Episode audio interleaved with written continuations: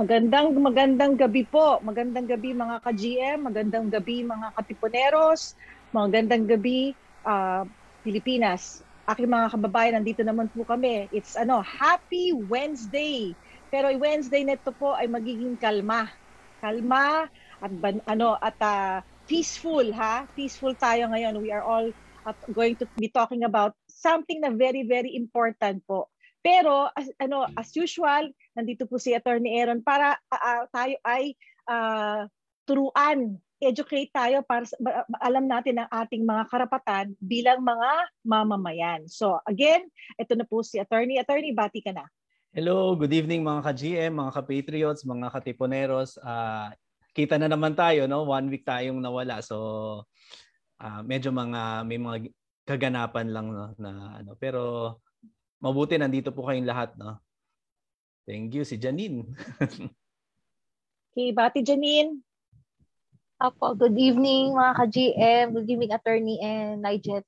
So, another night po, uh, let's take it peacefully and calmly sa gabi na ito. So, makinig lang po tayo at sumubaybay.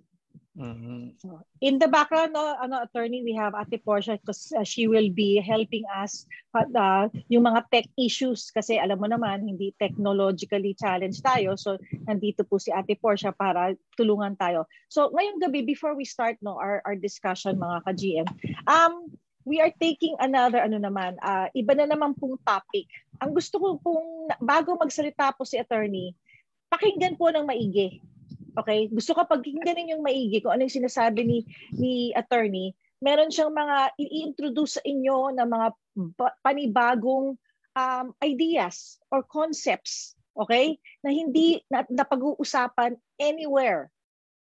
Hindi siya napag-uusapan kahit saan. I will repeat. Ulitin ko po ha. Kaya dapat po tayo ay tumutok at, at ating intindihin kung anong sinasabi ni attorney dahil ito ay hindi na pag-uusapan kahit saang platform. Kaya ang mga ka-GM na nanonood ngayon, gusto ko po kayo not just sharing the video, hindi lang kayo mag-share ng video ha. Kailangan nyo i-share ang ating impormasyon na, ipab- na ibibigay ni Attorney Aaron. Okay? So Attorney Aaron, take uh, your you, know, you have the floor. Sige, na, uh, I think ano habang umaakit pa kasi yung viewers natin eh. So bati na lang muna tayo para at least para isang pasada no pagka ano let's wait ano ilang few minutes. So batiin muna natin tong mga masugid nating taga-subaybay. Maraming salamat po talaga sa inyo. O, si si Mr. Anthony Parungao, si Chris, si Ruth. Hello, good evening sa inyo. Rog, Belinda, Nore, Angela Bolivar, si John, o Isme, ano, Ismala. O hello sa inyo. Ang dami eh. So Sunny Boy, Jenny, oh, pinsan ko si Ate Nova, pinsan ko po yan. Hi ate, kamusta Oo. po? Ah, yan. Yung tita ko sa Mindoro, si Tita Beth, lagi yun talagang, nung nak- nakat tayo last week, nagalit yun. Akala niya naputulan siya ng ano, ng, sabi niya, bayad naman yung internet ko, bakit nawala? Kinahibland eh. uh, kaya yung sa mga nagtatanong po, ay unfortunately, alam na po, alam po natin ang kalakaran. Kaya mag nag-iingat din po tayo. Nag-iingat mm. tayo sa FB, nag-iingat tayo sa mga posting natin. Kaya po tayo, mga ka-GM, lalo na yung sa community po ha, pag nagpo-post kayo, uh, paalala. O sa habang nag-iintay nga ng, ng ating mga manonood at mga ka-GM, paalala po, mahirap po yung parati tayong share ng share ng video kasi po matitake down na naman po tayo. Ha? Yung GM community, napaka-importante ngayon ng GM communities po, mga ka-GM, ano, ka, mga ating ka, katipon, mga ating kababayan. Bakit? Kasi nakikita na po natin, ang mga ang mga ating kababayan ay nagbubuklod-buklod na on hmm. their own kasi marami po sa akin nag nag, uh, nag, nag, nag ano nagpapadala ng messages na uh, paano ba mag-join, paano bang mag-member. Sabi ko, hindi po to membership, wala kaming membership. Pwede kayong sumali sa mga community nyo kasi kayo ay nasa isang area, tapos kayo kayong mag-usap doon. Kayo-kayo ang mag, magpalitan ng information or actually magandang venue po ito para kunyari, papanoorin nyo nga yung, yung, yung episode ni Attorney Aaron, no? Tapos as a group, pag-usapan ninyo na, okay, ano ba ibig sabihin ni Attorney Aaron dito? Ano ba dapat ang kailangan nating diskarte? Dapat ganun po, maging makabuluhan ang inyong mga talakayan sa inyong mga communities. Hindi ito pa hindi ito pa hindi ito venue para magpalitan na naman kayo ng videos ha. Kasi tapos na po tayo sa sa estadong iyon. Tapos na po tayo sa estado na nakakasama ba yung yung vetchin, yung boxing, ano ba yung yung bid ko. Tapos na tayo doon we need, ngayon, ngayon kailangan po tayo ay umaksyon. Kaya importante, importante na tumutok na tayo sa mga legal na usapin na ipinamamahagi ni Attorney Aaron. Ka-GM, mahirap po talagang intindihin. Promise. Kahit ako. Okay? Pero ang ginagawa ko, talagang sinusubukan kong intindihin at yung pag hindi ko lang binabasa, talagang inuunawa ko siya para pag kayo ay may katanungan sa amin, kami ay nagbibigay ng tamang direksyon o ng tamang gabay, tamang instructions kung anong gagawin. Kasi kailangan mismo kami, dapat alam po namin bilang kami ay GM4 na alam namin yung sinasabi namin. In the same way, pinapasa namin yung responsibilidad sa inyo, sa inyong mga communities. Dapat kayo rin po, alam din niyo po at intindihin niyo. Ngayon, kung may mga question kayo sa mga inyong communities na, Nay, hindi ko maintindihan yung tung term na sinasabi ni attorney, ano ba to? Yun, gagabayan pa rin namin kayo. Pero kayo ay kailangan to take it upon yourself. Bakit? Remember, ang, ang kapangyarihan po ay nasa tao. Wala sa mga mambabatas, wala sa mga doktor, wala sa kung sino-sino, Poncio Pilato. Ang kapangyarihan po ay nasa sambayanan. Tama po ba yan, attorney? Tama ba yung ah, sinasabi ko? Tama yun, Nay, no? Tama talaga yun. Oh. Eh, batiin natin to. Ito si Eric Jean Lopez. Ito, napakasipag nitong ka-GM natin na to. Nagduhugas siya habang nanonood. Kayo po, habang kahit ano pong ginagawa niyo, pwede kayo manood. Isabay niyo na po ang pakikinig sa amin. Ano? So, ngayong gabi, ito pala no, dun sa mga nagtatanong tungkol sa GC natin, lahat po ng information tungkol sa GC ay na-post na po sa ating page. So, hindi na po namin i-discuss yung GC ngayong gabi kasi uh, alam niyo na po yan, uh, nagtitiwala po kami na kaya yung intindihin po yan at kaya niyo po magtulungan para magawa yan. Ngayong gabi. ano yung, gra- yung grave, yung GC, pag sinasabi ho, hindi group chat ha. Ang pag sinasabi naming GC, grave coercion filing form. Yan po, pag sinabi ni Attorney Aaron, yung GC, ang ibig sabihin niya, grave coercion. Okay, grave coercion ha. Uh, at uh, ito na ha, sinasabi ko mga ka-GM sa mga nanonood ha, whether you like it or not, ako po ang sumasagot personally lahat ng mga pinapadala yung personal messages or direct messages sa GM inbox. Bakit?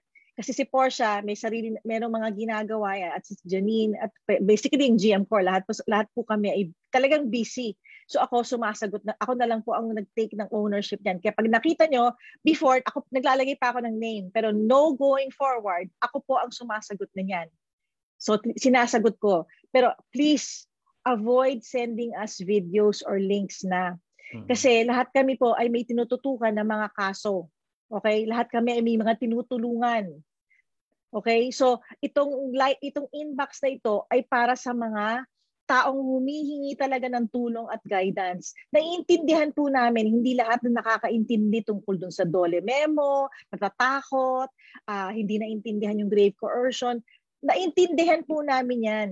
Kaya nga po, ako na ang mismo ang sumasagot doon sa pinapadala yung mga direct messages sa GMTV inbox. Okay, ako na po sumasagot.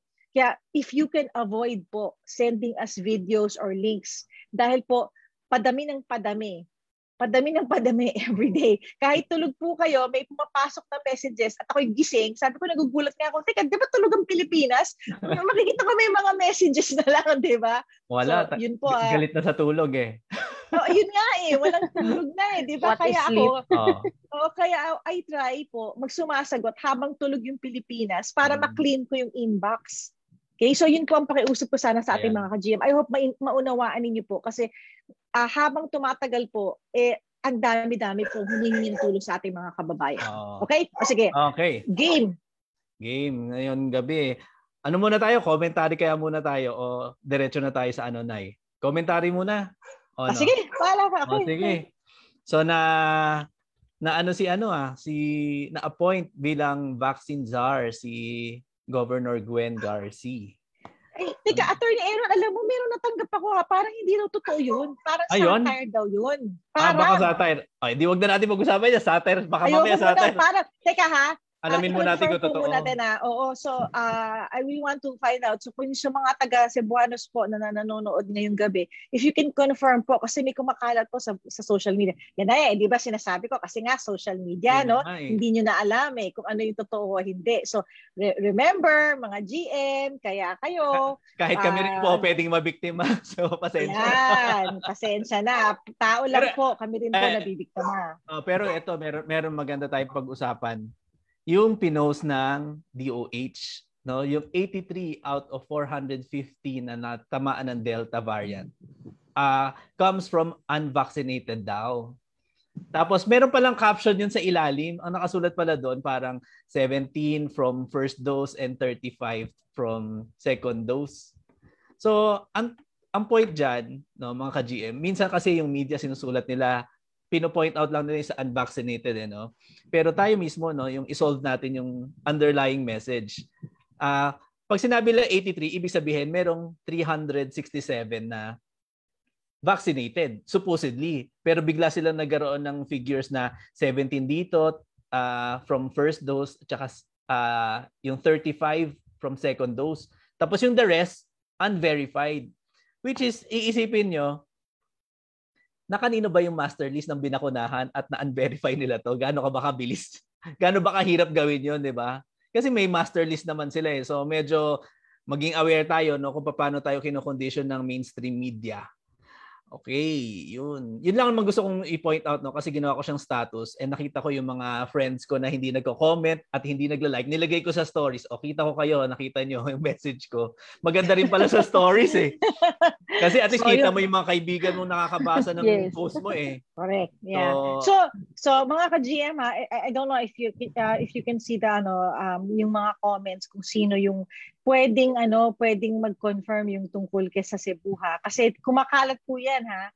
Pero merong nag merong mga isang bubwit na nagsabi sa akin, "Nay, ah, siya yung unang nagbalita sa akin. Tapos biglang cambio siya. Nay, ma- mali ata yung balita ko mukhang Oo. satire.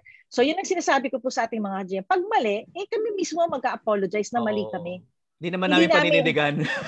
Oh, hindi mali kami. Kung mali kami, Mm. mali. Kung na-share man yan o Oo. na, na, nabalita namin yan sa GM, eh nag kami po ay humihingi ng paumanhin kasi kami po ay naging biktima din ng ah, fake news Fake kasi news. nga nasa social media.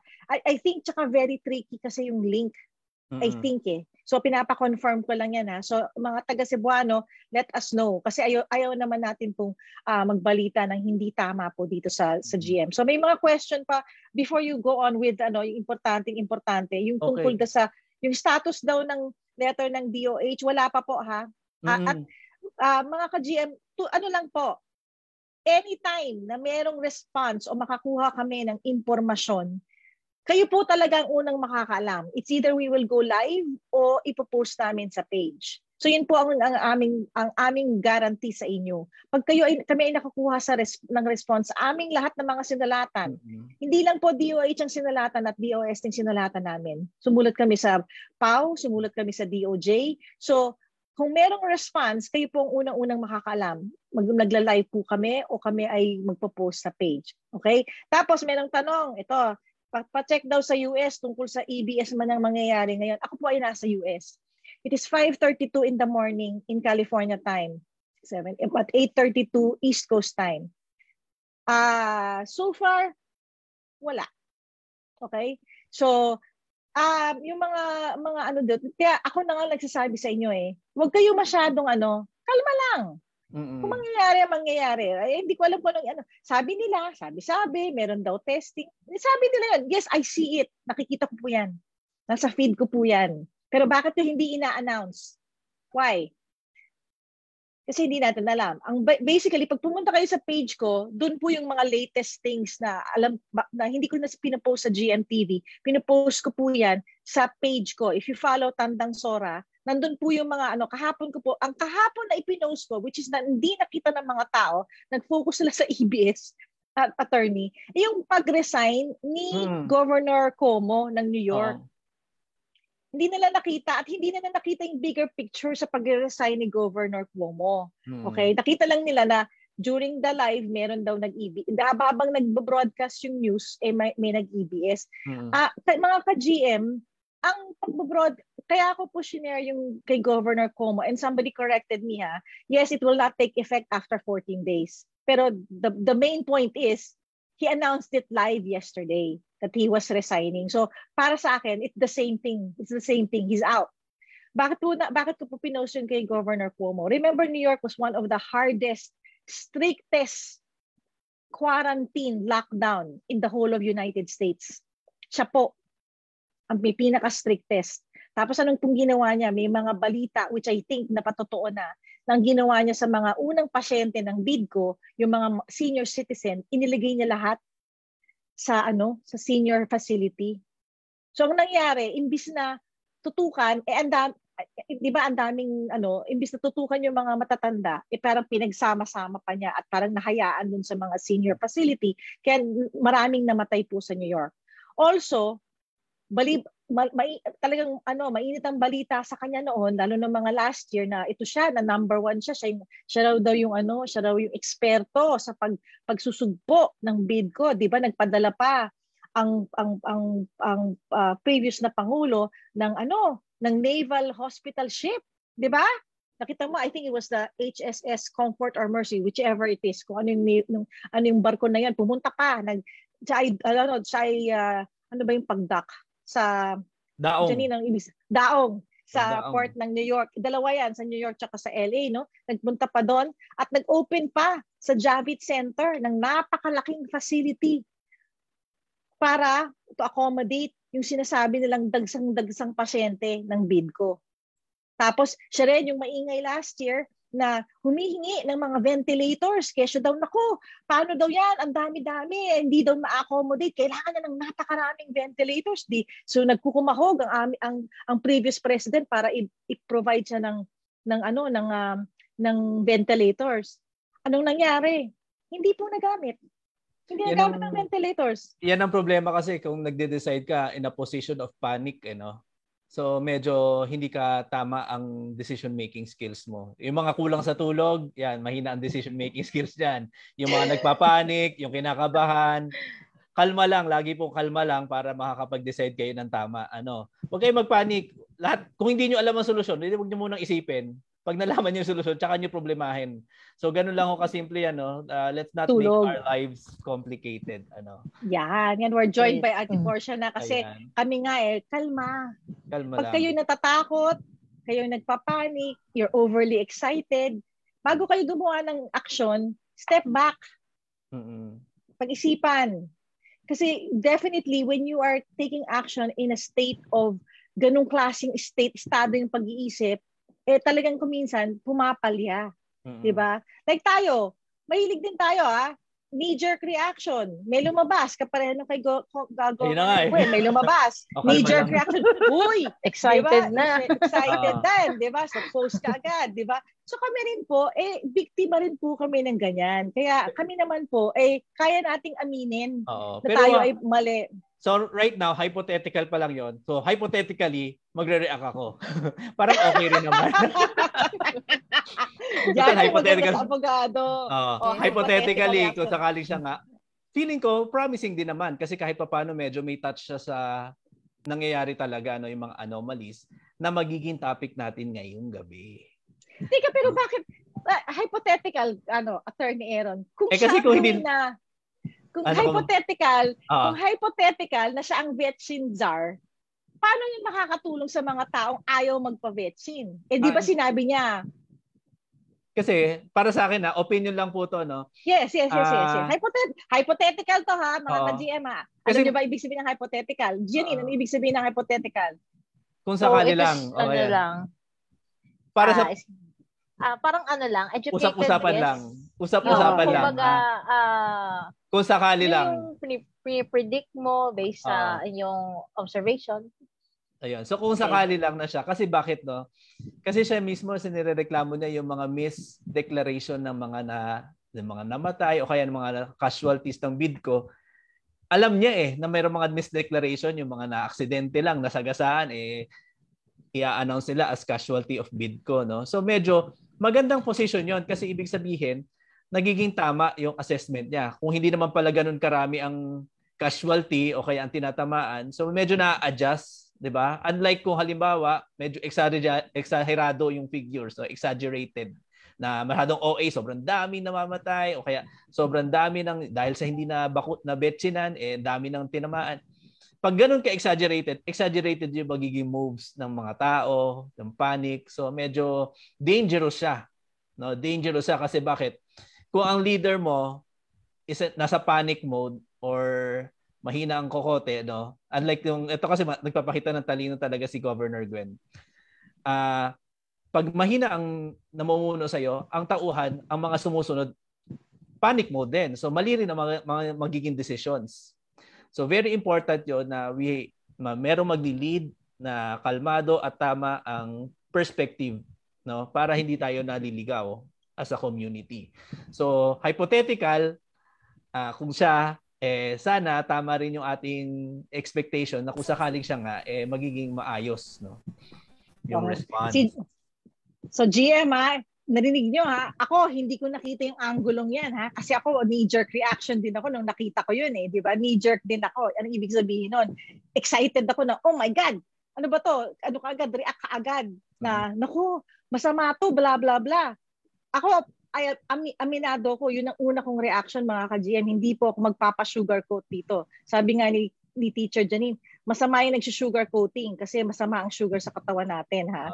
Uh. so, di ba? So, sabi ni Teacher Janine yan. Pero masarap. Ako, oh, yung masarap oh. pero masama sa katawan.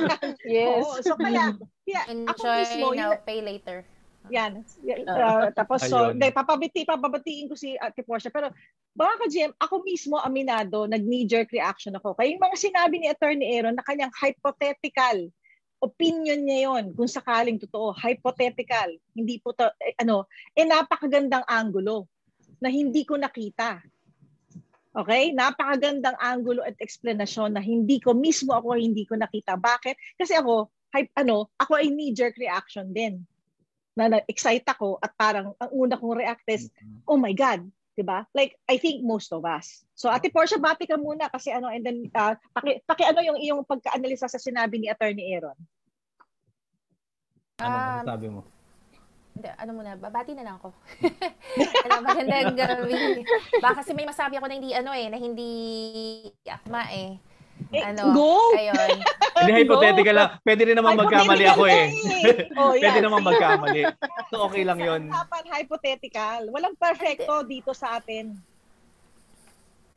Bati ka um, na. Diba, oh, sige, bati na muna ako. Magandang gabi mga ka-GM. Um, ayun lang. ayun. Oh, so, sige na, magsalita. Na, oo, yung sinabi ko kanina, ayun, tutok lang ha, kasi very important to eh. Nagbili na kasi ako sa mga ibang GC na tumutok about this very important episode kasi para ma- malesen yung repetitive na ano questions natin. Ayun. Yan. At nasa 283 na tayo ngayong view, live so, viewers. I think pwede na, no? So, yeah. mga GM, meron tayong mga dapat makita. No? At malaman. Pag, at malaman. Pag binisita niyo po yung website ng ano ng DOH, meron dito pinag-uusapan no, yung adverse event following immunization. So ano ba ito? Ito yung mga pangyayari. Halimbawa, pagkatapos mabetsinan, ano nangyari? Nagkasakit po yung asawa ko, yung tatay ko nagkasakit or namatay, no? Ano ibig sabihin nito? Ang ibig sabihin nito, ayon sa share share ko din yung ano. Ayan, sige. Sige, attorney, continue. So ayon dun sa sa guidelines ng DOH, meron silang tinatawag na ano eh, na kailangan magkaroon ng investigation. No, ito yung nawawala dito sa sa programa na to ng gobyerno. Kasi bakit, no? Marami na kasi sa atin na lumapit dahil yung adverse effect nga, no? Naka tinamaan, hindi maganda ang tama sa kanila nung bid ko. So, usually, ang ginagawa ng doktor, oh, sige, test, test, tapos hanggang sa na-dismiss na, no, sabi, ay, hindi, hindi yan dahil sa bid ko, laging hindi sa bid ko. May mali po doon, no? Ang mali doon kasi, ang nagde-determine po ng mga ganyang bagay kasi is pathologist. no?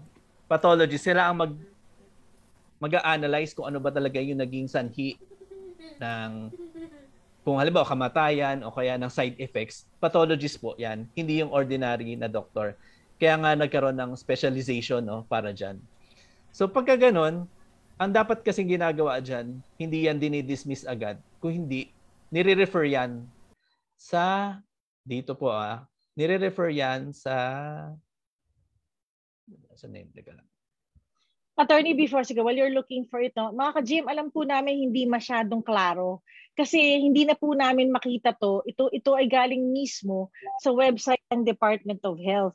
At ang, ang dinidiscuss po, uh, uh, balikan ko lang ulit kasi usually ang trabaho ko taga-summarize po ng sinasabi ni Attorney Aaron, ano, ay meron dito sa kanilang website na nagdi-discuss about AEFI. Kaya mo bang mapa ano mapalinaw? Na kasi hindi, hindi masyadong malinaw no? Pero pag na, ito yung ano nila. Eh no nakita niyo naman galing po sa page nito ang AEFI ang ibig sabihin nito adverse event following immunization okay Diyan, yung link na lang kaya i-share mo wag na yung graphics yung link na lang ng page mismo para Hindi, pwede nating Pwede natin i-share yung gra- I just want to them to show the graphics na para okay, makita okay. talaga ng mga ka-GM na meron talaga. Meron. Pero I will re- I will read it as well.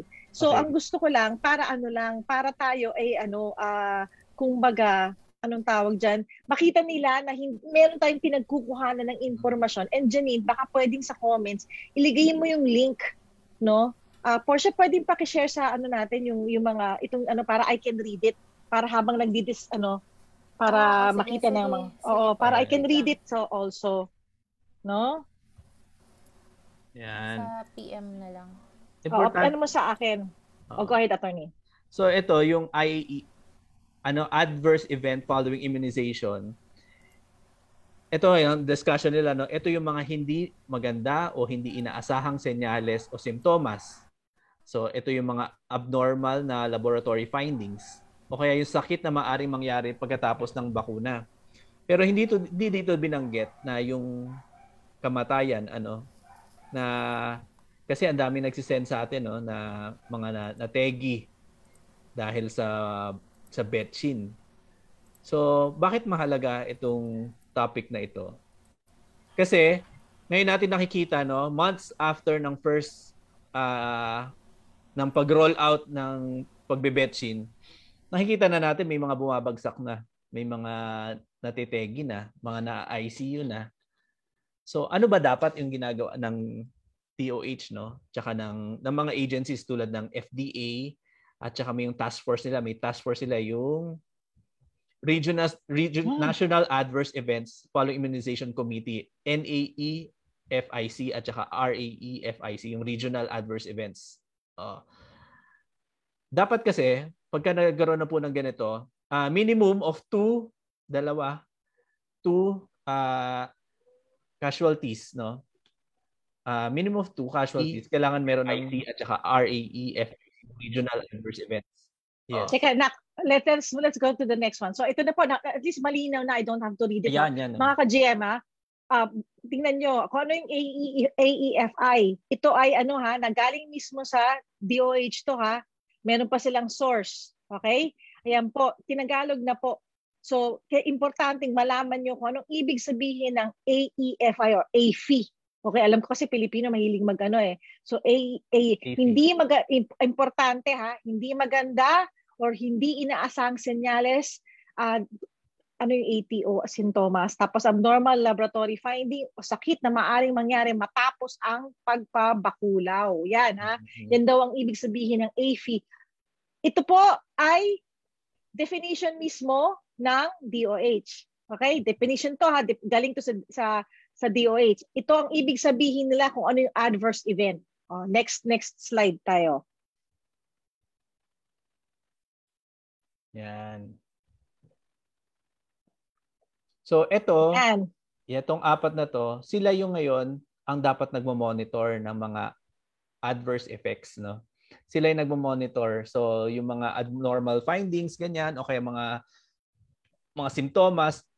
Pero actually, gulang eh yung sa adverse effect. Siguro dahil doon sa severe adverse effect yung isa, yung one of the severe adverse effect is death, no? Yung kamatayan. Dapat kasama diyan. Hindi na pag-uusapan kasi kasi I think kaya hindi yung pinag-uusapan diyan, siyempre nakakatakot, no? Ayaw nilang ma-realize ng tao kung gaano ka dangerous. So, dapat kasama diyan. No? Uh, I think dapat kasama diyan na pag merong cases na merong AFI o kaya death, etong apat na offices na to, FDA na to, DOH Epidemiology Bureau, at saka yan, NIFIC at saka RIFIC.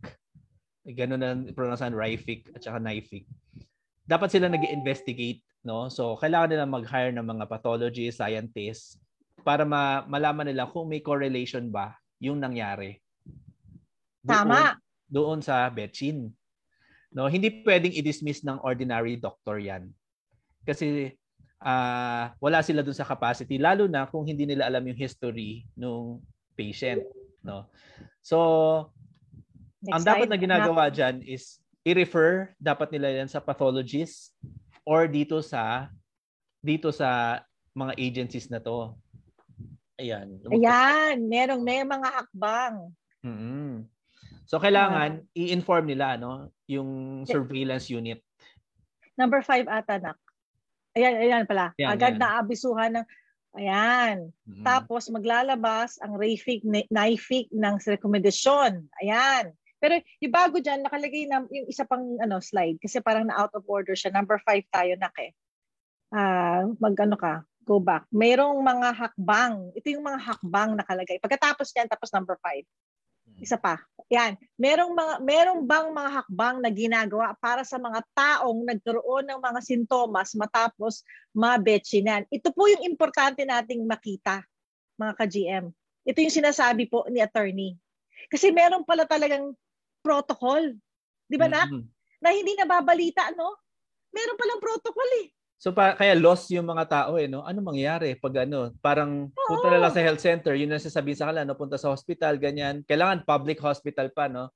Tapos, that's it. So, iwan na lang sila. Tapos, ang iwa bandera yung waiver, 'di ba? Pero kasi sa RA ano, meron talagang may pondo po para sa mga nasawi o kaya na biktima. May pondo 'yan dapat dito sa RA 11525. I think kung halimbawang dun sa mga desidido na na magpa-betchin, I don't think kailangan yung pirmahan yung waiver. No? Kung talagang they're into it, wag yung pirmahan yung waiver, no? Kasi tinatanggalan niyo ng ano, ng ng security yung sarili ninyo by signing the waiver. So mga ka-GM ha, kayo ay informed na kahit i-take niyo po ng screenshot itong number 5, pwede po namin ipadala to sa mga communities, yung mga deck of cards na to. Ito po ang dapat gawin para maabisuhan ninyo ang inyong mga ka-GM at mga kababayan sa inyong mga area. Nakalagay dito ang mga nabetsinan na nagkaroon ng epekto ay dinadala sa angkop na healthcare facilities para sa case management. Ang mga vetsin site ay nakalink umano, di umano, ano ko na yan ha, uh, adlib ko na lang yan, nakalink daw sa mga lisensyadong health facilities upang makatiyak ang kahandaan sa pagtugon ng epekto. Klaro po yan ha, ka-GM ha. Klaro po yan. Ito ay dapat ikalat ninyo sa inyong mga komunidad at ipakita ninyo doon sa mga vaccine sites kung kayo ay kung meron kayong mga kababayan na nagkaroon ng epekto, ipakita niyo po ito. Hmm. Importante ito mga ka-GM. So anong kadugtong niyan ano, Nay? Kasi tayo mga concerned tayo lalo na yung mga para hindi tayo umabot sa grave coercion ano. Ang epekto kasi nito pag may two or more cases, dapat may investigation at dapat nila ipahinto. Yan yung catch diyan eh. Pag alam niyo to, dapat yan, pinahinto yan kung sakaling meron ng two or more cases dun sa area ninyo na nagkaroon ng adverse effect no following vaccine. Pero nakti mo tong number ano na to, yung sinasabi niyang ano. Um sabi niya nagpapatayo raw sila ng isang data management system para sa ubang sa iba, sa buong bansa upang subaybayan ang mga gawain sa pagbebetsin, kaligtasan at bisa ng bakuna. Oo. Meron ba Pero, tayo nakitang ganyan? dapat kasi meron sila ang da, doon sa ano na sa guidelines nila, kailangan nila i-monitor for one year lahat ng nabetchinan. Kaya nga ako nagtataka, yeah. kaya nga ako nagtataka doon sa balita na ano yung yung 87 ano 87 out of uh tama 83 400, out of 450. 400. Tapos sabi nila hindi pa nila ma-monitor kung sino yung kung kung sino yung 373 kung betchinan ba yun o hindi. Which is weird, no? Dapat meron talaga sila. Yan. May, may, may database na dapat sila dyan eh. Ito kasi no? sabi nila eh. Sabi oh, nila, meron talaga eh. dapat eh. So dapat automatic yung kilala nila, no? Pag namatay yon or na, na delta yon or whatever, dapat alam na nila yon. So medyo deceitful, no? Yung para sabihin nila na hindi nila to be verified. Kasi yun nga hindi pa namamatay, na, naibibilang na nila. yan pang yan pang nasa master list nila.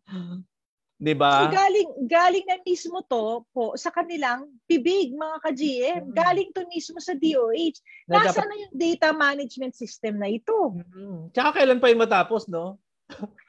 Meron na yun eh kasi yun nga nakapag ano sila, yung scheduling, yung QR pass na yan para ano ka, mabetsinan. Eh system na yun eh. So pag nandun ka, dapat nandun ka na rin na, na kasama ka na sa monitoring. So hindi mo na kailangan magpatayo pa ng isang data management system kasi nandoon na yung system mismo.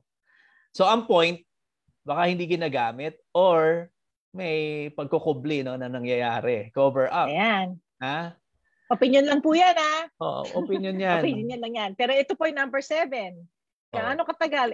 Klaro. Klaro ka yeah. GM, ha? Isang taon matapos Isang taon. ang pagbetchin. Isang hmm. taon. Isinasagawa Anong isinasagawa? Ito ay hindi past tense or future tense. Present tense po ito ha. Pag sinasabing isinasagawa mm-hmm. ang pagbabantay at pagsus pagsubaybay. Present tense. Oo. Isinasagawa. Ah, ang masakit diyan kasi akala na itong mga nagpa yung mga LGU no. Ito na didiretso ko yung mga LGU ganyan pagka nabakunahan nila, dead man na, o oh, ayan, may QR pass ka na. Happy-happy na tayo, may 8,000 ka na rin. No? May mga tayo na balitaan na ganyan. Eh, no?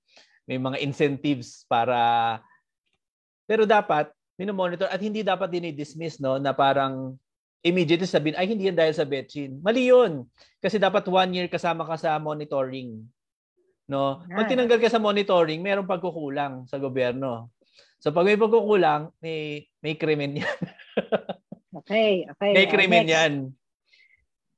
Okay, next. Napapahay na lang ako, nak. Oo. Kasi nakandyan na eh. O number, Oo. ito na. O yan. Yan. Janine, baka alam ko nag-off, alam ko may ginagawa ka pero hindi ka ba na ano, parang napapanganga sa nakikita natin no sa DOH ano. I mean, ito mismo Mm, no? Sa kanila na nangyari, na, sila nagsabi oh. Sila kaya, na nagsabi yan. Kaya importante Grabe. rin talaga, bisibisitahin natin yung, yung mga galing mismo sa bibig nila eh. Actually, di ba, yun nga yung kasabihan, eh, nahuhuli ang isda sa kanyang bibig. Sa kanyang bibig, correct. Oo, sa sariling bibig. Diba? Sinabi so, sa yan, di ba? Oh, yan ang yeah. nga eh. Tama ka dyan eh. Oh, edi sila na mismo nagsabi, no? Na hindi, pinakita nila, hindi nila ginagawa yung dapat promise nila. No? Oh mga ka-GM, ito ito importante kasi maraming nagsasabi. Ito talaga yung kanilang mga common ano ha, hmm. common epekto. Lagnat, pananakit ng braso, tapos dapat ka bang mabahala. Ang sinabi dito, ang pan, ang ang sintomas ng pananakit, pamumula at pamamaga ng braso at lagnat, pananakit ng ulo at kapaguran ay mga normal lang daw na ito na mga epekto. Pero ang sinabi nito, mawawala ang sintomas nito sa loob ng isa hanggang tatlong araw. Niligyan pa nila ng araw ha. Uh, so mahuhuli mo sa talagang bibig nila ha. So, kayo, so pag lumagpas ha, pag lumagpas, oh, pag lumagpas na isang araw, document na. Yan. Pagkalagpas, pag, pag wala dyan yung sintomas, yung na-paralyze, hindi po normal yan. Ha? Oh. Pag namatay, hindi rin normal. Hindi na kasama sa pangako nila. Lalo na yan. na. Oh, yan ha. Yan, ha? Mga ka-GM, ha? tingnan nyo na. Kaya sinabi ko sa inyo, tumuto kayong maigi. Alamin.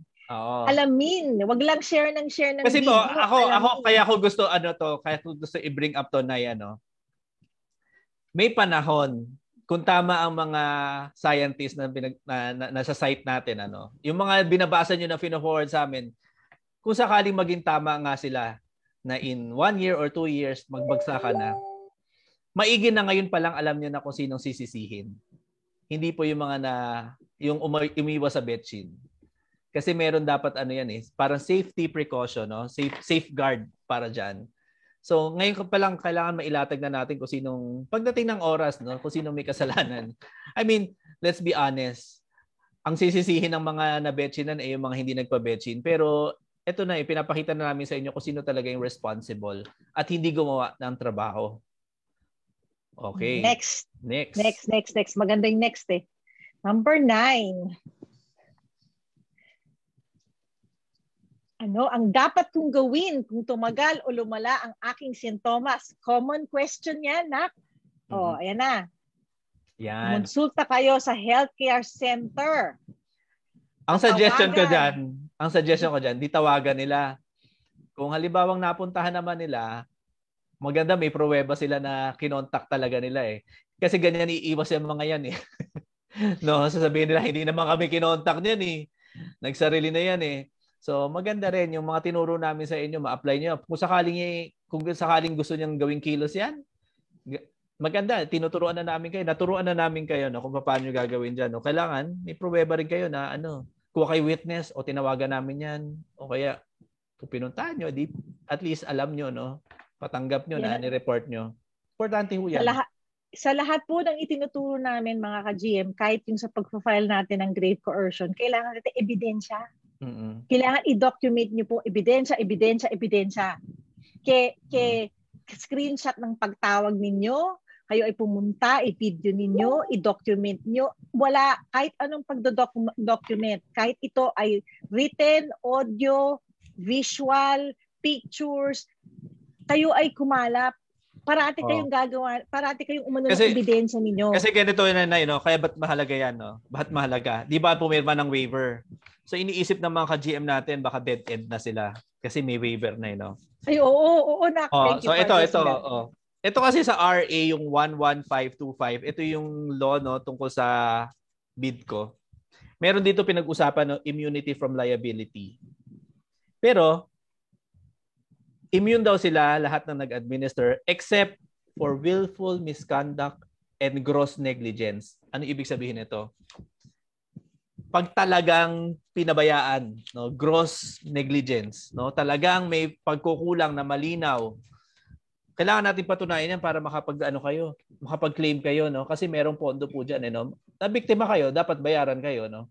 Dapat may mag may mag may magbayad, no, ng perwisyong ginawa. So kailangan kaya maganda yung ebidensya, no? Lagi tayong nandun dapat tayo sa mentality na we are preparing for the worst prepare natin yung sarili natin at mga dokumento natin na kung sakaling magka, magkagaguhan, ano, magkalokohan, meron kayong ebidensya na ni-report niyo yan and despite the reporting, hindi ginawa. No? Importante po yan for safekeeping kasi may isang taon pa kayong may isang taon pa tayong bibilangin no yung mga nabid ko. Isang taon pa kayo. Kailangan within that year walang nangyari sa inyo. At kung may nangyari dapat may ebidensya kayo no. Otherwise, pag nakalagpas yan, sabihin na, eh tapos na po yung monitoring nyo, ano na po kami, libre na po kami sa uh, obligasyon. So, para hindi po makaligtas sa inyo, eh, alam nyo na ang gagawin. Tinuro na po namin ngayon kung anong gagawin. Yan. Anong sunod natin? Ano masabi mo, Nay? Kaya nga eh. Kaya ayan nga, na, kailangan ayan. talaga. Ito yung Oo. importanteng malaman. Ay, ito. Yan. Ayan. ayan na. So, ito nakasulat. Ikaw na magbasa na mas maganda boses mo eh. Excuse me ha. Agad na aabisuhan ang epidemiology surveillance units. Ito yung ito yung responsibilidad ng DOH po. Okay? Agad na aabisuhan ang epidemiology surveillance units at magkakaroon ng imbis- investigasyon ukol dito. So dapat maglabas ang RIFIC or NIFIC, regional at saka national to ha. Yung RIFIC is not regional, ang NIFIC is national, ng rekomendasyon kung pansamantalang ihihinto o hindi ang pagpapavetsine. So kailangan, pag may na-report pong mga incidents na ito, kaya kailangan nga eh, importante talagang, uh, ano, sabi nila, ano, itatrack nila. Mm-hmm. Kung ano yung mga, sino yung magkaano ng sintomas. Di ba? Sabi nila yun eh. Pag daw, at dito may nakalagay, may dalawa o higit pang kaso na magkatulad na adverse effect or epekto na makaugnay ayon sa oras, lugar o saklaw ng pag, pagbe-betching o ayon sa sa betching ibinigay. So anytime po ha, sabi nila pag meron daw na mga reported na kaso na merong naka-suffer ng ano uh, merong naka Oo. ano na, na suffer ng uh, epekto ng ng betchin dapat daw maglabas ang RIFIC at NIFIC ng o mag-imbestiga. Una mag-iimbestiga Imbestiga. sila tapos maglalabas ng re- rekomendasyon kung ihihinto ba o hindi ang pagpabetchin. Ano ang importante? Pa, para, ah, ito po yung pinaka-importante dapat alam niyo mga ka-GM ha. Dapat daw ang sinasabi lang nila, ito yung kanilang ito yung importante. Nakita niyo yung mga small print na may asterisk. Yan dapat ang titingnan ninyo. May dalawa o higit pang kaso na magkatulad na adverse effect. Kailangan ito ma-pinpoint ayon sa lugar, sa area, or sa oras, o kung saan yung... Para sa akin, yung, siguro oras, kailangan lugar, siguro within the same time frame, di ba? Yun ang ibig Oo. sabihin nila, no? Na within the same Batch yan time eh. frame. Batch yan eh. Batch naman dinadala yan eh. So within the batch, Yan. no? batch na pinagdala. O oras, di ba? Kung kailan yan o saan. Halimbawa, sa pwedeng depende sa vaccination site or depende sa time, no? Kung kailan ni-launch yung, yung batch, no? Oo, so, So, kailangan...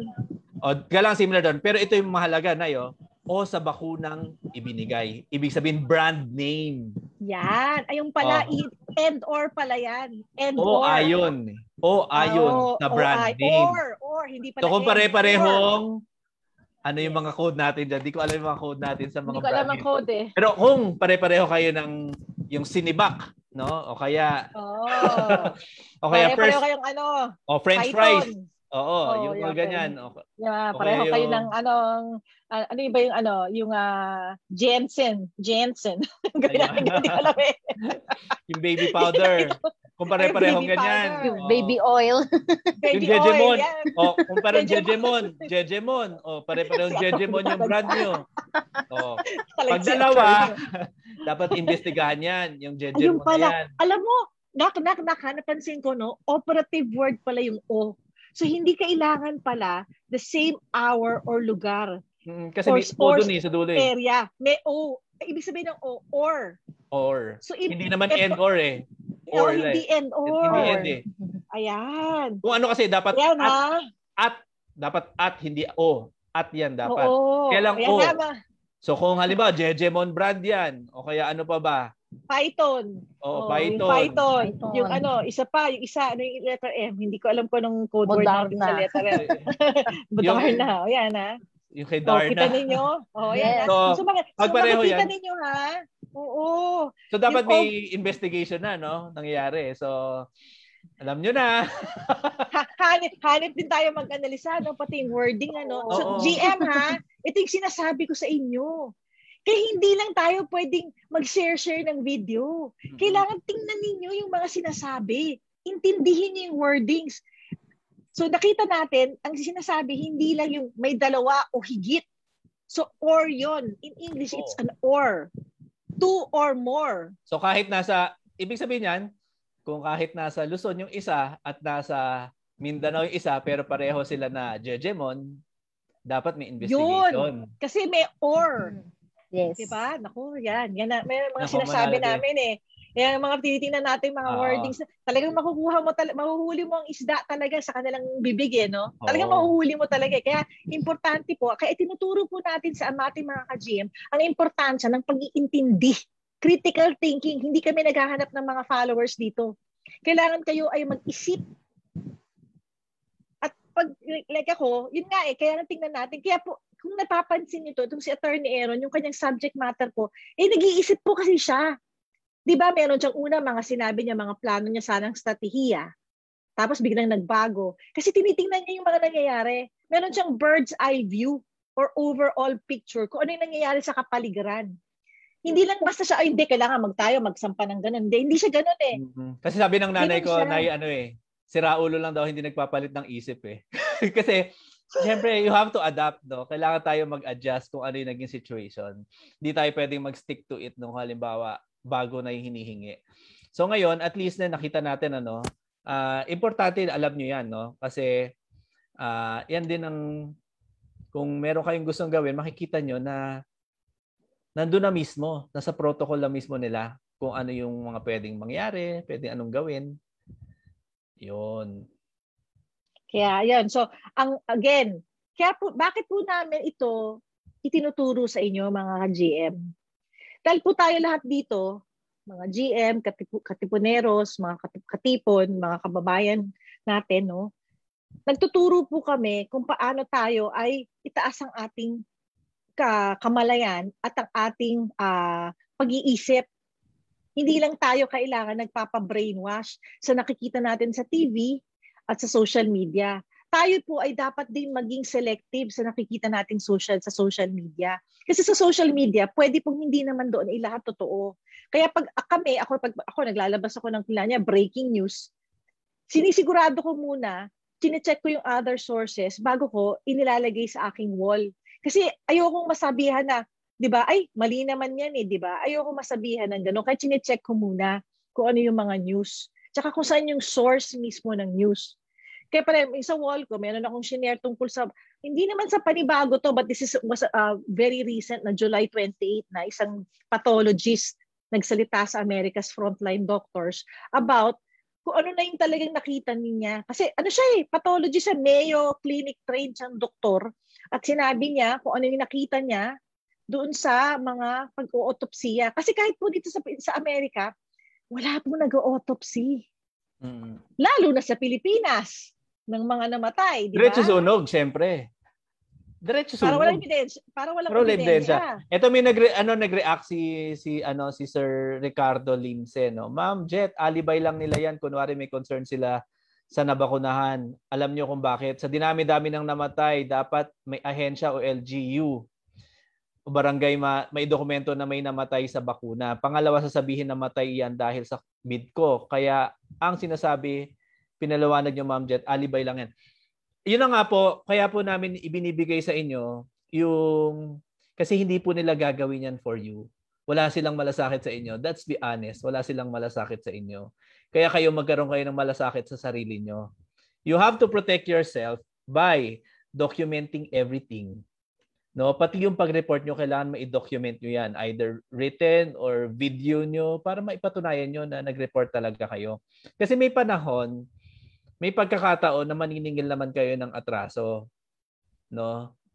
Lahat tayo, no? Eh, yung mga nabiktima lalo na, maniningil kayo ng atraso either by court or through election na kailangan niyo yung ebidensya na yan. Lalo na kung true court kasi meron may, may mga claims eh, dapat kayo mabayaran no? kung halimbawa na perwisyo kayo. Dapat kayo mabayaran and you have to prove it no para maging deserving kayo nung ano na yon. Kaya kailangan lahat tayo maging responsible sa sarili natin No? Hmm. Ang sasabihin nila sa inyo, hindi naman kayo tinutukan ng barel para magpa-betchin. Ba't kayo nagliligalig ngayon? Fine, kasi na-pressure lang naman kayo. Pero, yun yung point eh. Sasabihin nila sa inyo, malalaki na kayo, nag-decide kayo on your own. Pero, di, sige na. Nag-decide nga kayo, pero gawa rin kayo ng kilos para maprotektahan yung sarili nyo through documentation. Kailangan nyo i-document lahat. No? Kailangan nyo isulat, kailangan nyo i-monitor maggawa kayo ng ebidensya. Kahit yung sa reporting nyo, sulatan nyo. Tapos patanggap nyo na ito po ni-report namin. O kaya habang tinawagan nyo, videohan nyo. Malaking bagay po yan pagdating ng oras. no Kahit dahil, ito na nga, no ililink ko yan sa Binalita Today ng COA na may nawawalang 60 plus billion na pondo para sa bid ko. Teka, nasaan yung may balita? News? News yan? May balita yan. News mainstream news yan, ay. Mainstream news yan na nabalita ano ba John? Ate Porsche, Teacher Janine, yung sa COA today hindi hindi na ano yung Today lang. lang lumabas? Today yan lumabas. Na uh, hindi nila na yung na i-report ng ayos kung saan ginastos yung yung budget para sa bid ko. So, bago habang hinahanap po, eh, ira-wrap up ko lang yung bakit namin i-share yung sa DOH. Mga ka-GM, kasi gusto ko po natin, like, sa amin, sa sinasabi ko po sa inyo, yan po yung ginagawa ni Attorney Aaron. Kaya ayaw ko, kaya kami po, ay bago nyo kayo kumontak kay Attorney Aaron, kumontak po kayo sa amin. Kasi si Attorney Aaron, busy. Ito na yung pinagagawa niya. Siya ay po ay nagsasaliksik. Talagang inaano niya, nagbabasa-basa yan. Tinan mo, sino po sa lahat ng platform ng social media, eh, wag niyo na asahan ng, ah, wala, wag niyo na asahan ng mainstream media. Sino po sa lahat ng social media personalities na sinusundan nyo ang makakapag-report at makakapag-share sa inyo ng impormasyon na galing mismo sa DOH, mga ka-GM? Sino? Wala. Kaya nung, nung ito ibinalita sa amin at excited na excited itong si Nak Aaron sa akin, eh, nag, nag, nag, nag-send sa akin ng message niya, Nay, Nay, meron akong ano, meron akong nakita, oh. Kaya po namin ginagawa ito kasi siya po ay busy sa pag-aanalisa at paghahanap ng paraan oh. at pagpapara may balita namin sa inyo. So kami po, kaya ito ay hindi po galing sa amin nakita ni ninyo na ang itong itong ano na to, itong deck of slides na ito ay galing mismo sa DOH. Sinasabi lang namin kasi karapatan ninyong malaman. Oh. At, ang next na tanong nila, oh, ano namang silbi nito ngayong alam na namin? Ayan, thank you, Ay, thank you Nak. Go. Oh. Kasi yung tatanong nila, no, ano namang silbi ng information na to? Ngayon alam na namin, dapat pala ganyan, ano? Dapat inire-report ninyo, no? Halimbawa mga kaano, i-report ninyo para tumakbo yung proseso. At pag hindi tumakbo yung proseso, doon lang nagkakakaso. No? So, kailangan yan i-report, no? I-report ng i-report lahat ng mga IV na yan, no? Adverse effects. Kailangan yan i-report ng i-report at i-monitor nyo kung kanino nyo ni-report kung sino yung tao, yung mula doktor na nag ano na sinabihan nyo na ganito yung nangyari hanggang so nag-dismiss sa inyo yung sinabi ay hindi po yan. Kailangan nyo i-report sila, lahat sila. Kasi pag hindi nyo ni-report, nawawala po sa listahan yan sa monitoring. So kaya very important po itong information na to kasi para may managot kasi mga ibang bag, mga ibang ka-GM natin no, yung mga yung mga ayaw makinig sa mga ka-GM natin. Itong mga ka-GM kasi natin nakikinig to sa atin eh and guided sila eh. Pero kaya lang mayroong mga mga latecomers na ano na nandoon na sila sa point na naging victim na sila kailangan nyo pong i-report sa kanila yan. Hindi po sa amin ha, sa kanila. Dahil sila yung governing body dyan. Kailangan nyo i-report at kailangan meron kayong evidence ng reporting nyo. Nasa imagination nyo na po kung paano nyo gagawa ng ebidensya yung reporting ninyo. At hindi na po namin kayang saklawan yan kasi syempre, we leave it to you. No? Para makakaroon kayo ng claim. No? Magkakaroon kayo ng claim kasi mga na-victim na. So, Saka natin pag-usapan yon. Oh. Kasi ang importante, umaksyon sila. Uh, hindi tama. pwede silang, hindi pwedeng gumawa. Mm-hmm. Hindi kayo pwede mag-complain sa amin. Wala po kaming magagawa kung hindi natin i-report. Kaya mm-hmm. nga ang maganda, ang sinasabi ni attorney, kaya nung nakita niya to, sabi niya, i-report ninyo sa kanila. At gumawa, magkumalap kayo ng ebidensya na kayo ay nag-report sa kanila. Ngayon, pag walang nangyayari, at sabi na nga eh, two or more, dalawang two or more of the same brand ng vetsin. Kailangan na silang ano so pag kayo eh nag-report ta- tago niyo yung ano, tago niyo yung mga resibo ninyo or ayokong tawagin resibo actually kasi nagugulo ako sa resibo yung term na yun eh. Alam ko nakuha ko lang yun sa Pilipinas. Yung evidence card. ninyo. Evidence. Oh. yung, yung mga, ah, yung mga evidence ninyo. Di ba? Kasi po sinasabing resibo. Di, yung, itago niyo yung mga inyong mga uh, ebidensya at saka tayo mag-usap. Mm-hmm. Ilalabas ko po, ilalabas po namin si Attorney Aaron dito. Hmm. Kasi kung Kami wala pa naman po kayo mga ganong evidence, wala po, po tayo pag-uusapan. Kasi hypothetical din po yan. yan. Yan ang thank you, attorney. Good. Uh, wala tayong pag-uusapan uh, wala hypothetical. Kasi Kaya marami, kayo. Marami ng actual mga problems po. Kaya wag niyo pong problemahin yung mga hypothetical problems. Meron pong mga actual problems. Ngayon, yung mga hypothetical problems, most probably nasa page po natin So, silipin niyo po, silipin niyo po kasi nandoon po sa page natin, no, lahat ng yung mga hypothetical na inimagine na rin po namin at nagaling na rin po sa inyo, ginawa na po namin ng mga forms, paraan, oo. paraan. So nandiyan po lahat. Uh, wag niyo na po tanong-tanong sa paulit-ulit po, pero nandiyan na po lahat no, eh, pre-provide na po ng, ng natin na nasa page na po natin 'yan. So kung may mga nagtanong na iba, mga ka-GM ano, i- i-address niyo na lang.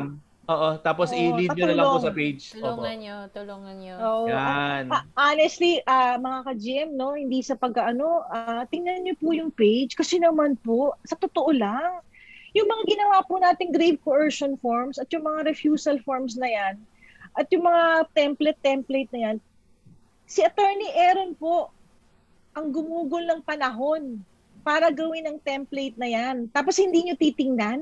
Tsaka Parang maniwala po kayo sa hindi, effective po yan. Oh. Kanina may nag- nagkento sa akin, no? Alam niya na, alam na, mga taga-barangay, no? Ah, magdo door to door. E namigay siya ng flyer. Biglang iniba ang topic, hindi na po sa Betchin. Sabi, ay, ano po lang, lilista po lang namin para dadalhan po sa DSWD yung mga senior. Pero ang purpose talaga nila doon sa Betchin, ang point dyan, effective. Ngayon, kailangan nyo lang kumilos. Yan lang po yan, ano. Ah, talaga? Oo. Talaga? Matras, oh, matras. Minessage sa akin kanina. Na yun nga, no, na nagdo-door to door nga, nakita, bigla siya naglabas ng flyerings niya. Ano raw, biglang bago ang tono, tapos ano. Anong Hindi- flyers ang pinakita niya, attorney? Actually, yung flyering na ginawa niyo, ma'am. yung pre-provide niyo na flyering, alam niya na eh, na I think aware na sila, no, na may naghahanda ng mga grave coercion cases. Kaya maingat na rin sila. So, vi- see, very important po to, no, na kayo, aware kayo at hawak niyo yung mga forms na yan. Kahit most probably hindi niyo na po mapi- mafi-fill out yan. Makita lang po yan ng mga ano, umaatras po sila. No? Yun. So yun, Oh, yan ah. Totoo. yan ang ah, yan ang information natin ngayong gabi, no? Very important. Medyo maiksi lang 'to yung discussion natin tonight, pero mahalaga po 'yan. Kasi yan no, nandiyan ah, yung clue. Two or more. Tapos kailangan ng investigation at pwedeng ipastop. Kung kayo concerned, alam nyo na. Pero hands off po kami muna dyan ha kasi maradong marami pong ginagawa. Ngayon, hindi po namin pwede pag-usapan yung mga cases pag may cases na kasi unethical po sa isang abogado na pag-usapan yung kaso patapos ma-file. So, kung wala pa kayong naririnig sa amin tungkol sa kaso, eh, isipin nyo na lang po na kailangan din namin bilang lawyer, bawal po kami pag-usapan yung case at mapapagalitan Kahit kami. mapaparusahan po ng korte. Kahit Oh. kami, hindi namin pag-uusapan. Oo. Ang sinasabi lang namin, yung itong bagong impormasyon, mga ka-GM, ah, nasa, na- nakasalalay po sa inyo ang pagre-report at pagkakalap ng ebidensya. Ngayon, saka nating pag-usapan, kung kunyari wala kayong naririnig sa sa ah, um, ano yun, NIFIC at saka sa RIFIC. Kung wala kayong naririnig o sa mga inyong vaccination center, eh saka tayong saka tayo natin pag-usapan. Pero ang ang nag, nag, ang ginagawa po ni Attorney Aaron, eh siya ay naglalatag ng foundation o ng basis o ng ano na, o, o ng ano parang base camp para po lahat sa atin. Naglalatag po siya ng foundation para sa ating pa-GM. Kasi gusto niya mag-isip din tayo. It- Ito ha, kung kayo nanonood ngayon, there's what? Over 370 nanonood ngayon. Huwag nyo lang i-share ang video. Pag-isipan ninyo ano yung nakikita ninyo at anuhin yung impormasyon at ipakalat. Hmm. Kayo ay mag-explain sa mga tao bakit pa ating ginagawa. Bakit kailangan anong importansya sa pagre-report, pagre-report sa inyong mga vaccination center tungkol dyan sa adverse effects from immunization. Galing sa DOH yan. Pag hindi nila alam yan, pakita nyo, ay, ito po, oh, galing sa DOH. Mm, kasi malaking pagkukulang no kapag hindi nagkaroon ng investigation at saka ng yan, kung hindi nagkaroon ng investigation kasi sa inyo na, na mismo nang galing, ang dami na na nag, nagkaroon ng AFI. So kailangan may investigation 'yan. Kaya lang hindi naman kami ang pwede mag-report niyan. Ngayon, kung hindi sila mag kayo ang dapat mag-report niyan. Kung hindi sila mag-respond sa inyo, sulatan nyo, call their attention. At pag hindi, oh, tsaka tayo mag-usap. Yan. Yan na, sinabi ni attorney ha. Hmm. Follow up nyo, sumulat kayo. Sa hindi pwedeng ng guide, ah. Ga- yan ang guide. ah. Hindi po kailangan na mabulaklaki ng inyong sulat. Hmm. Kailangan, ay, sumusulat lang po ako dahil humingi po ako ng follow-up. Ano po yung nangyari sa akin yung pag-report dahil kami po ay nakaranas ng. Yan. Oo. Yan ng IFI o kaya na Oh, TEGI. Oo, oh, yan. Oo. Ano na pong status nun? So pag, Yes. pag hindi na tago kayong kopya, tapos pag Ayan. nagawa nyo na yan, oh, saka po tayo mag-usap. Ha? Ayan. May tamang panahon po yan. Ayan muna ang homework ninyo. Thank Ay, you. dapat Attorney galing kay ano eh. Dapat nanggaling kay Teacher Janine eh. Homework ang usapan eh. Tito Janine, yan ang homework. Hindi, yun ang sasabihin ni Tito Janine. Si Tito Janine, pag nag-live niya, oh, mga homework ha, yan ang homework nyo ha, mga ka-GM. So, um, parati po namin ano. Ay, teka, so ngayon, na, eh, tapos na yan ha. Ano, na yung, hmm. ano, ano yung sinasabi mo sa COA? Kasi hindi namin alam yun. Ano nangyari sa COA? Teka nga, hindi ko pa nahanap hindi nila na na-report ng ayos kung paano nawala yung 60 billion pesos. Pondo para sa bit Si, ayun, nakita na niya. 0.72 billion, tas 11 point something ang unspent doon sa amount na yun. So, makita nyo na, no? Hindi dapat yan ginastos para ano, eh, panghikayat eh. Dapat yan ginagastos Laki. pang gas yung sa medical expenses ng mga nabid ko. No? So, yan ang point, no? Kung wala tayong mga ebidensya, di natin alam, eh, akala nyo tuwan-tuwa yung, yung mga nagpabid ko, no? Tuwan-tuwa, nabetchinan sila. Tuwan-tuwa sila kasi nakatanggap sila 8,000 o kaya may... Di nyo alam, sa inyo rin galing yun. na dapat protection yun kung sakaling na-disaster kayo. So, yun nga eh. Yun ang hindi nila, kasi yun nga yung hindi nga malalim ang pag-iintindi at pag-uusap. Kaya nga po sa GM, sinisikap po namin na ipaalam sa aming mga mga community kung gaano kalalim ang problema. So hindi lang po, pag nakikita nyo, nagagalit tayo sa mga taong nag, nag-stampede, kunyari, no, sa Las Piñas o sa Novaliches, kung saan saan pang mga syudad na gusto nilang magpabetchin dahil hindi sila daw makakatanggap ng ayuda, mas malalim po ang problema. So kailangan po, intindihin po rin natin. Dapat tayo ay marunong mag-educate, mag-share natin yung ating kaalaman sa mga tao na, uy, kayo ay ano, ano, masyado kayong ano dyan sa ayuda, hindi niyo ba alam, galing din po yan sa atin, sa buwis natin. So dapat ganun ang ating pag-iisip parate. Para Saka by right yun. By, by right yung ayuda. Hindi yan optional dahil may nabetsinan ka. No? Karapatan nyo yan bilang mamamayan no, na tumanggap ng ayuda. So, yan. Eh, sorry, sikinat kita na yun.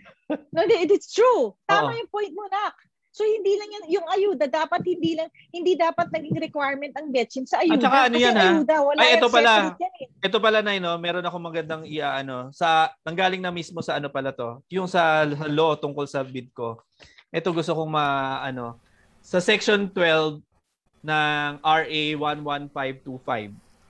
No, gusto kong banggitin kasi hindi natin alam baka mamaya may mga politikong na nanonood ano. Ito ha, tungkol sa sa Betchin card. Sa huling paragraph nitong, ay hindi naman huli, sa gitnang paragraph eh, nakasulat dito, the Betchin card shall not be considered as an additional mandatory requirement for educational, employment, and other similar government transaction purposes. No? So para dun sa mga ah. politicians, hindi nyo pwedeng gawin yan kung tatanggalan nyo ng serbisyo, na ano yan, section 12. Uh, ah, I think 1, 2, 3, 4. Fourth to the last so, paragraph. So nasa provided. R, so Janine, paki-check RA 1125 section 12, pwede nating magamit to. Sagot dun sa mga nag-withhold ng ayuda sa mga seniors. Oo. Bawal yan eh. Sa law mismo, no? So, actionable yun, no? Actionable offense yun yung ginawa nila na yon. Kaya ako ngayon sinasabi, well, hindi ko nabuksan ka agad eh, no? Tapos medyo naging busy tayo. Pero, dapat mismo yung mga politicians, ng mga policy makers na to, lalo na yung mga LGU, alam dapat nila yan eh. No? So, napakalaking disaster na nangyari, no? Na, yan, sa Lapu-Lapu, sa Iloilo, marami all over the country, no? Bawal yan. No, lalo na if you're going to transact with the government, sasara niyo yung munisipyo. Malaking ka kagaguhan yung ginagawa niyo. No, napakawalang grave coercion yan. Grave kaya, coercion. Kaya grave coercion yan. Kaya wag kayong matakot, no. Grave coercion talaga yan. Kaya sinasabi ko sa inyo, illegal yan. Kaya nga, ang naging mensahe lang natin, Constitution, pero true enough. Ito yun, oh. True enough. This is consistent with the Constitution na hindi pwede sa atin i-deprive yung mga access na yan. No? Just because of a betchin card. So, importante yan. So, teka ha, ang ang gusto lang natin eh, kung ano yung ano revised uh, 286 of the revised penal code ng Philippines no, yung um yung, yung grave coercion. Ito po ay isang criminal. Uh, uh, pasadahan ko lang yung section 286 uh-huh. of the revised penal code of the Philippines. Sandali ah. Kasi ano eh, uh, ma- ma- ano pag i-google niyo, napaka ano niya, napaka iksilan niya. Okay? So hindi natin po pwedeng uh, hindi walang excuse po na tayo ay hindi natin mari-research ito kasi napaka-iksi lang niya. In fact, kung pumunta po kayo sa sa wall ni ni, ni Rock sa gising yung gising maharlika niya, eh nandun po 'yan, yung grave ko uh, yung grave coercion ano, sandali. Teka, article um, grave coercion, article 286 grave coercion under the revised penal code. Anong ibig sabihin nito? ay, teka, nakalagay dito kasi yung update ng ano yung mga penalties eh. Teka, sandali. Yan. Madali lang siya eh. Parang, ah, uh, tingnan niyo po yung ano, na, na, na-pull up mo ba yung revised penal code? Nahanap ko nasa ano niya. Ah, uh, meron po siya ha, it's a, yan, pakisabi nga. Alam ko, maiksing, maiksing, napaka-iksi niya at sobrang iksi niya Ito. na hindi pwedeng ano. Oo. Yung dinefine lang niya? Oo. Oo. Hindi na sa first paragraph yun, no? The penalty, blah, blah, blah, shall be imposed upon any person who, without authority of law, so, yun nga, walang authority yung mga taga-LGU, no? Without authority of law, shall by means of violence, threat, or intimidation prevent another from doing something not prohibited by law or to compel him to do something against his will, whether it be right or wrong. So, kahit po taga-LGU sila, no, kahit governor sila or mayor sila, that is not prohibited by, ay, that is not allowed by law, no? So, pag sinabing, pag sinabi so that a person is prevented, pag ang tao ay without authority from law, without authority Oo, from law, So dito kasi hindi sila ina-allow na i-require ang vaccine card to to gain ano gov- uh, access to government services. So wala silang authority to do that. Yun po, yun yun that's the short of it. So maigi no kasi minsan nga ganun ako rin guilty ako sa ganun no, na hindi ko tinitingnan mismo yung law, nagre-react lang. So dapat tayo no bilang community at maging matalinong community, tignan mismo natin yung mga law. Nandun ang clues ng lahat ng pwede nating gawin. So yun, no? Oh, ito sa mga ito na sasagutin ko ha. Mini ano to, mini grade coercion tutorial. Pag hmm. sa pag may mga nakikinig po sa ating mga seniors or yung mga PWDs o kung sino man ang tumatanggap ng ayuda mula sa LGUs nila at kayo ay sinabihan na pag kayo ay walang Betchin card ay hindi kayo tatanggap ng ayuda, ang pwede niyong gamitin ay ang grave coercion lockdown form. Mm-hmm. Yun ang gagamitin nyo. Bakit? Sa ang nam ang ang mga blanco diyan na, na fields pwede niyo i-fill uh, pwede niyo nang kumpletuhin pero yung na, ang importanteng number two that sometime in blank nalagay niyo yung petsa pag kayo ay sinabihan ng isang barangay official o barangay bata, tao kung sino man ang Poncio Pilato nagsabi sa inyo na kayo ay ano, um, tinanong na pag sinabi kayo ba ay betsinado o hindi. Tapos, ang number three, that in response, the respondent, kung sino man yung pangalan ng Poncio Pilato na yon, in his capacity as an official of the barangay, it threatened me, intimidated me. Ano ibig sabihin nito? Kayo ay tinakot o pinilit na pag hindi daw kayo nagpabetsin, kayo ay may nakalagay arrested, detained, tapos may blanco ang ilalagay nyo dun sa blanco na form, i-check nyo yan, kayo ay not receive my uh, ano ba yung ayuda? Not receive my ayuda, not receive my benefits Benefit. as a senior citizen or as a PWD. So yan ah, binibigyan ko yun ng mini grave coercion form, ano, tutorial sa mga seniors. Kung sino man ang tumatanggap ng benepisyo na nasa na sinasabi ng LGU ninyo o barangay official ninyo na kayo ay hindi makakatanggap dahil kayo ay hindi vaccinated o hindi kayo na boxingan, ang i-file ninyo a grave coercion, lockdown. Ang importante, number three, titingnan nyo, i-check nyo yung box at sasabihin nyo doon, uh, sinabihan kayo na you will not receive your benefits as a senior or hindi kayo makakatanggap ng benepisyo bilang senior o bilang PWD o kung ano man pa man benepisyo ang oh, nararapat Corpis, sa inyo. ganyan. Kasama yan. na yung lahat. Ilagay nyo dyan. Yan ang ilalagay nyo sa number number three. Mm-hmm. Yun lang yon. Yun lang ang importante. Napakadali pong fill upan. Ngayon, kung kayo may, kung meron tayong mga ka-GM diyan na kaila, na talagang desidido na magsampa at gamitin ang grave coercion form. Kayo po ay mag, mag-PM sa GMTV. Ako po mismo ang ang sasagot sa inyo. Uh, para at least guided kayo, no? I-check din yung paper nyo pag decided na kayo. Yes. Oo. Pero yung, yes. yung GM form, kung hindi nyo ma-file, deterrent na po yan eh sa mga na-pressure.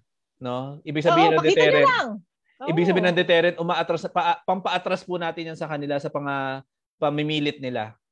Pero kung halimbawa, talaga mapilit sila, eh, himas rehas. Yun ang solusyon sa kanila.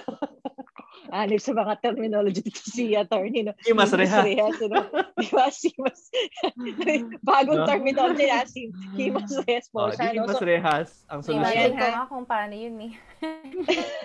Very visual pa naman ako. Oo, nga, himas rehas. O yan Maganda kung may so, filter, no? Oo. Oh, Oo, eh. so, yan ang mga ka-GM ha uh, kung kayo ay desidido at hindi nyo mandala sa pakiusapan, pwede naman ako siguro pa din pakiusapan. Ah, ganun ba? Ito po, ito po yung ano, ito po yung uh, form namin ha. Ay, uh, meron po kaming meron kaming karapatan na maghabla. Oo. Pag hindi nag-back out at nagpumilit at Totoo ready yan. na kayong magsampa, tutuluyan natin. Oo, yun, Ako na po mag-guide sa inyo. Yung next na tanong daw, pwede raw ba magsampa ng ng grave coercion during lockdown? Ah, uh, baka sarado po yung office pero huwag kayong mag-alala. Pag na-lift na at pwede na kayo magpunta, pwede niyo i-file kasi hindi naman po kailangan same day, no? No? Ah, uh, basta may time po 'yan. Two thing, two things po ha. Walang bayad ang file ng grave coercion. Ang kailangan niyo lang gawin, pa-print niyo yung form. Yun lang. At meron oh. kayong i-photocopy. Yun mm. lang. Kung oh, ilang taon daw nyo. Ilang taon daw hatol ng grave coercion? Oh, uh, mula 6 months and 1 day up to 6 years po. So, yan, medyo mabigat na kaso po. Hanggang 6 years na pagkakulong ay pwedeng mangyari. Matagal-tagal yan, ha? Mm-mm. Ngayon, kung halimbawa, kung halimbawa, si kasama si mayor o si governor, no, kailangan nyo itali doon si isama lagi nyo yung tao mismo na nag, namimili sa inyo at pag bring up nila yung pangalan nun, eh utos mo ni Mayor, ah, dalawa kayo ni Mayor. Okay, sabi, eh ito po kautosan ni Governor, ah, dalawa kayo ni Governor. Pareho niyo po isama sa form, no? Para mas madali. Kasi kung si Gov at si Mayor lang, sa ombudsman po po kasi, kaya, kaya ginawa ko simplified lahat yan, RTC lang tayo eh. Ano, yeah. sa prosecutor's office lang. So, again, alam ko medyo mahirap i- i-digest yung sinasabi ni attorney. Kaya nandito po ako. Ako sumasagot lahat ng katanungan ninyo na nasa inbox ng mini-message nyo ang GM. Kasi nasabi ko, wag na po kayong magpadala ng video.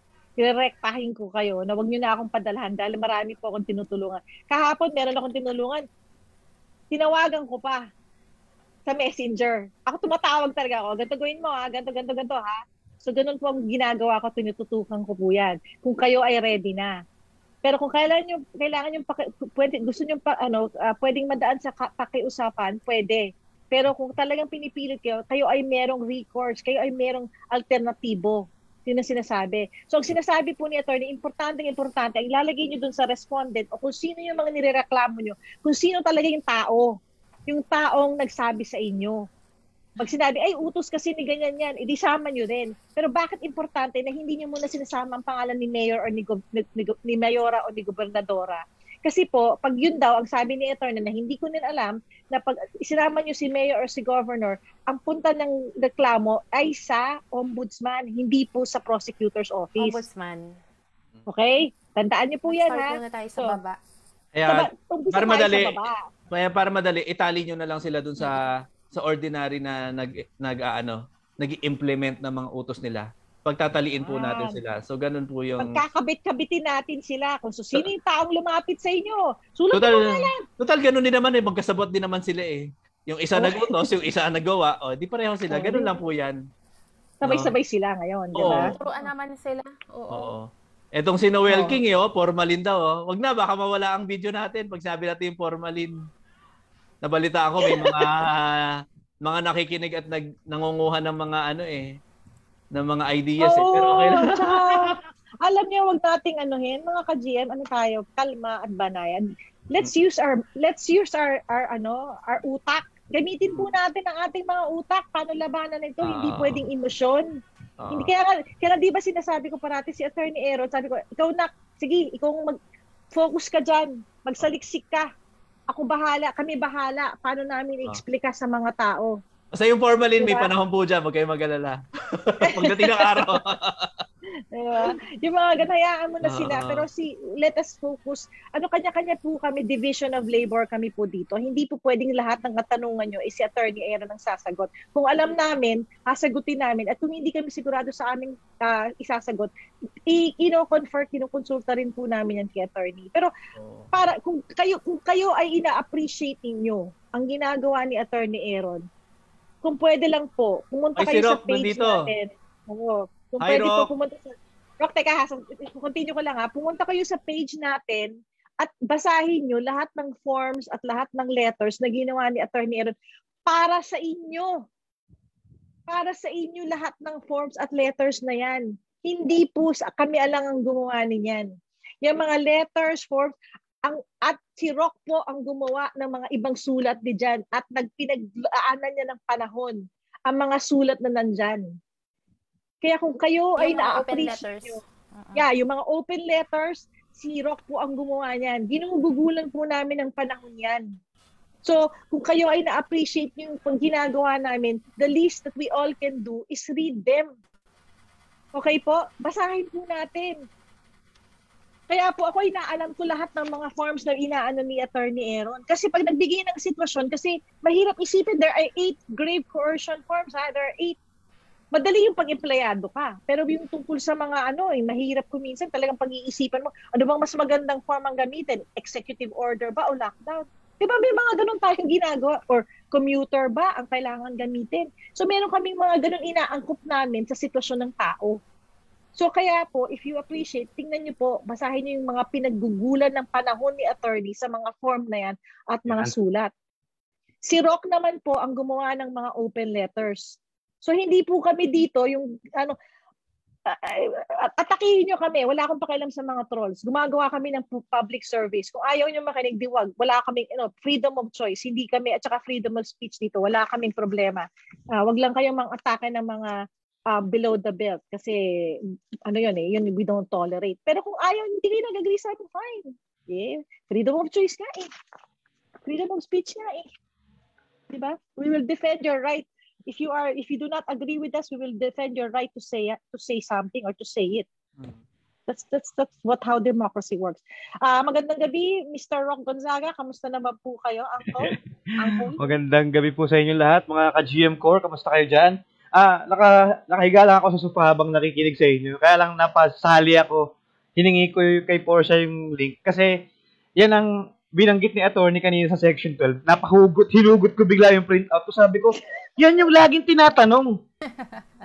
Kasi may mga app, may mga question na applicants sila. Ito for attorney na hindi daw sila tatanggapin sa sa work kapag wala silang vaccine. So my question is uh, using this one one one five two five one 525. Hmm. um pwede ba nila itong ipaprint as ipakita sa kanila? Tapos ano naman. yung magiging ano? Ano kaya yung magiging kaparusahan nila dito, attorney? Dalawa, pwede silang administrative case sa Civil Service Commission or yung grave coercion pa rin. Pinakaswak talaga yung grave coercion. Pero kasi ang maganda kasi sa grave coercion may himas rehas nga eh. Pero sa Civil Service Commission yan, ah, with ano yan, tanggal sa employment o kaya ah, suspension or ah, withholding of benefits, mga ganyan. Pero kung gusto nyo matibay at mabilis, criminal case, grave coercion. So, criminal case po ha, ang grave coercion forms ay nasa page po ng GMTV. Kayo ay nanonood sa GMTV, pagkatapos niyo pong manood, tingnan, nasa pinaka itaas ng GM page, nakalagay pinned post. Nandun po lahat ng mga forms. Ginandahan na ni Ate Portia ang graphics at nakalagay talaga pin. May pin talaga. may pin na talaga. Literal. Para literal na na may po. pin. Literal na pin para nakalagay lahat doon ng mga forms ng grave coercion. So, bakit po namin isinusulong ang grave coercion? Dahil ito po ay isang criminal na case. Hindi po siya civil. So, nakita nyo ha, nasagot yung tanong ni, ano, ni Rock. Kasi si Rock on the ground yan. Parating may nagtatanong sa kanya. So, inisip niya yung section 12 ng, ng RA 11525. So, sinabi ni Attorney Aaron, mas maganda pa rin talaga ang grave coercion kasi ito ay criminal na kaso. Diretso ito. Diretso ito sa piskal. Dire, diretso to sa RTC or sa municipal o sa city. Diretso po to sa RTC. Diretso. Walang patumpik-tumpik. Ayan mga words ko na. Walang ano, diretso po siya. At merong ano at ang, ang kanyang ang kanyang penalty eh, ay himas rehas. So, na pero ito na naman, magdi-disclaimer po ang GM ha. Hindi po kami ang pwedeng mag-file niyan. Ka- kami ay taga-guide. Kayo po ang magpa-file niyan at hindi kami. Wala po kaming magagawa sa pagpa-file. Nasa, nasa inyo po ang kapangyarihan na mag-file niyan sa inyong mga ah, korte o sa mga prosecutor's office ninyo. Wala po kami. Walang bayad po pag nag-file kayo. Ang babayaran nyo, pamasahin ninyo pagtapos ng lockdown. Kung patapos ang lockdown, ah ang, ang, pag, ah, ang ano nyo, ay bayad nyo, papamasahe, papunta dun sa opisina, pag-print at pag, at pag-photocopy ng mga forms, yun lang ang gastos ninyo. Pero pag nag-file kayo, na, natatakot kayo, hindi nyo alam anong gagawin, nandito po kami. Sabi ko naman sa inyo, kani, kahapon, ako ay merong tinutulungan, pinicturean ko, pinilapan ko yung form para sa kanya, pinicturean ko, pinadala ko sa kanya, tinawa, tinatawagan ko. So ano pa ang gusto niyong gawin namin? Eh kami na po ay nandito para tumulong sa inyo. Ako po ang sumasagot sa mga sa mga latecomers, ako po ang sumasagot ng lahat ng katulungan nyo sa GMTV inbox. Pag kayo ay nag-PM sa amin or nag-direct message, ako po ang sumasagot niyan. Kaya please, paka, ako yung nag, nag ano, ako yung nagde-request na po. Huwag niyo na akong pad, huwag niyo na po kaming padalahan ng video at saka ng link kasi ang hirap po sumagot. Lahat po yan sinasagot ko. Oh, ito may nagtanong. Maganda tong isingit ko lang pang pa-break ng ice. May nagtanong no, si Estrella, si Ma'am Estrella. Bakit po walang magawa ang mga senator or higher politicians to go against vaccine in favor of for the Filipino? Kaya wala silang magawa. Huwag nyo nang iboto, wala naman palang magawa. Correct. Ay, tama yan. Yan ang pinakamabilis na solution. Yun ang pinaglalagay yung mga animal na yan dyan. So, wag na kayo mamili ng kulay. Lahat ng nakaupo ay walang magawa. O, di wala rin magagawa in the future. Huwag nyo nang iboto. Tanong si Elisa, billable po ang grade coercion. Wala pong billable kasi ang mag, pag magre-representa sa inyo ay yung prosecutor. Prosecutor. Dahil ito ay isang criminal case. Di baka tanong niya man, ano, Nay, baka bailable ang tinanong niya. Available. Ayan. Oo, yan, yan, available. Oh, available naman. Pero, kumbaga, kung matatalo, hihimas pa rin ng rehas. No? Available. Oo. Pero, yung kung billable, hindi naman po babayaran yung mga fiscal. Ano naman po, work naman po nila yan. Oh, trabaho. Ginawa lang po ni Attorney Aaron, share-share lang ng trabaho, di ba? Oo. Eh, Di ba, reklamo tayo, wala tayong ginagawa yung mga abogado natin. Sabi Oo. ni Attorney, ah, teka, pagtrabahuin ko tang mga piskal na to, di ba? Oo. Kaya, siya, kaya niya naisip tong grave coercion filing. O, Oo. GM ha, Sabi niyo, mga- walang Hmm. walang kumikilos na ano, bigyan niyo sila ng trabaho. Yan, yan, galing mismo. Attorney, singit ko lang habang andito ka pa, no? Ah, oh, sa, sa sa mga nakikinig diyan eh, nakalagay dito sa section 12, other similar government transaction purposes, kukuha ng lisensya or magre-renew. So tama attorney, Oo. hindi pwede, no? Oh, hindi Hindi- pwede. Analogous 'yun. Okay. Mm. So including ah, passport. Mm. At saka kung halimbawa sasabihin lang, ay hindi, di ano yan, paglabanan sa korte kung gusto nila. Pero Yun. most probably kasama yan kasi it's a service eh, issuance of a passport or license. That's Government government eh. service, no? Na transaction yan eh. So, kasama yun. Oh. Ayan na guys, ha? So yung sinasabi ko po ha, kaya ang pagmamalaki po natin mga ka-GM sa ating community, wala pong social media personality or platform na nagbibigay sa inyo ng impormasyon na ganito kalalim. Wala. Sige, challenge ko sa inyo. Sino nagbibigay sa inyo ng ganitong information na kalalim at yung talagang merong kailangan gawin? Eh, kami nga, attorney, alam mo ba, may nare-receive na nga kaming mga ano, inquiries tungkol sa ano, tungkol dun sa mga issue sa DSWD. Yung mga ganon na hindi Ako ko nga pati sa na- lupa eh.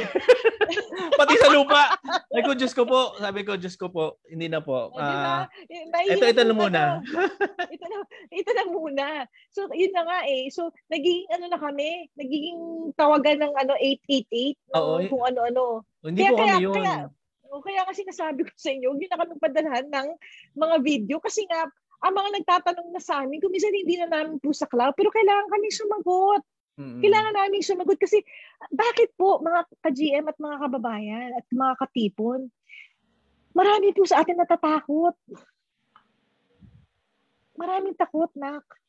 Eh, Kaya parang ano, ang, ang, ang ano nila, ang, ang kanilang comfort and solace is when they reach out to somebody, may sumasagot. Kasi meron, nag, meron, nag, nagsa, meron, meron sumagot sa akin, sabi niya, Nay, pasalamat naman po kami na kayo sumasagot dyan kasi kayo lang po ang napuntahan namin na may sumagot. mm Eh, makakaasa So- naman po kayo, no? Basta tungkol sa mga, yung nako-coerce kayo, na na-api kayo dahil sa pandemic na to, sumasagot naman po talaga kami. Pero yung iba, huwag nyo naman po kami lecture ng lecture ng ang haba-haba ng mga messages nyo sa amin. Wala na po kaming time minsan magbasa na sobrang haba ng mga Oo. lecture nyo sa amin. Eh, hindi na ho namin kaya yun. May mga bagay ho na siyempre alam namin i-share nyo sa amin. Pero most probably po nakita na rin po namin. Kaya kung hindi man namin pinag-uusapan, meron po kaming mga gustong mangyari. Dahilan, namin- oo. Mm. Tsaka pag hindi na hindi na relevant po sa amin, hindi na namin kailangan pag-usapan kasi iba na po yung ano. Tsaka remember po, ang ang sinasabi ko lang po, yung ano, yung yung pag-action ninyo, yun ang pinaka-importante nating gawin ngayon. Tsaka importante, alam nyo na meron kayong pwedeng gawin. Tinuro na namin sa inyo. Tapos binigay na rin namin sa inyo yung forms. Teka, technical question. Meron daw hindi makapag-download ng forms. Ano nga yung requirement para ma-download? Kailangan Google ba? Nakalagin sa Google. Oo. Kailangan may Google na email ka. Gmail, ibig sabihin nun.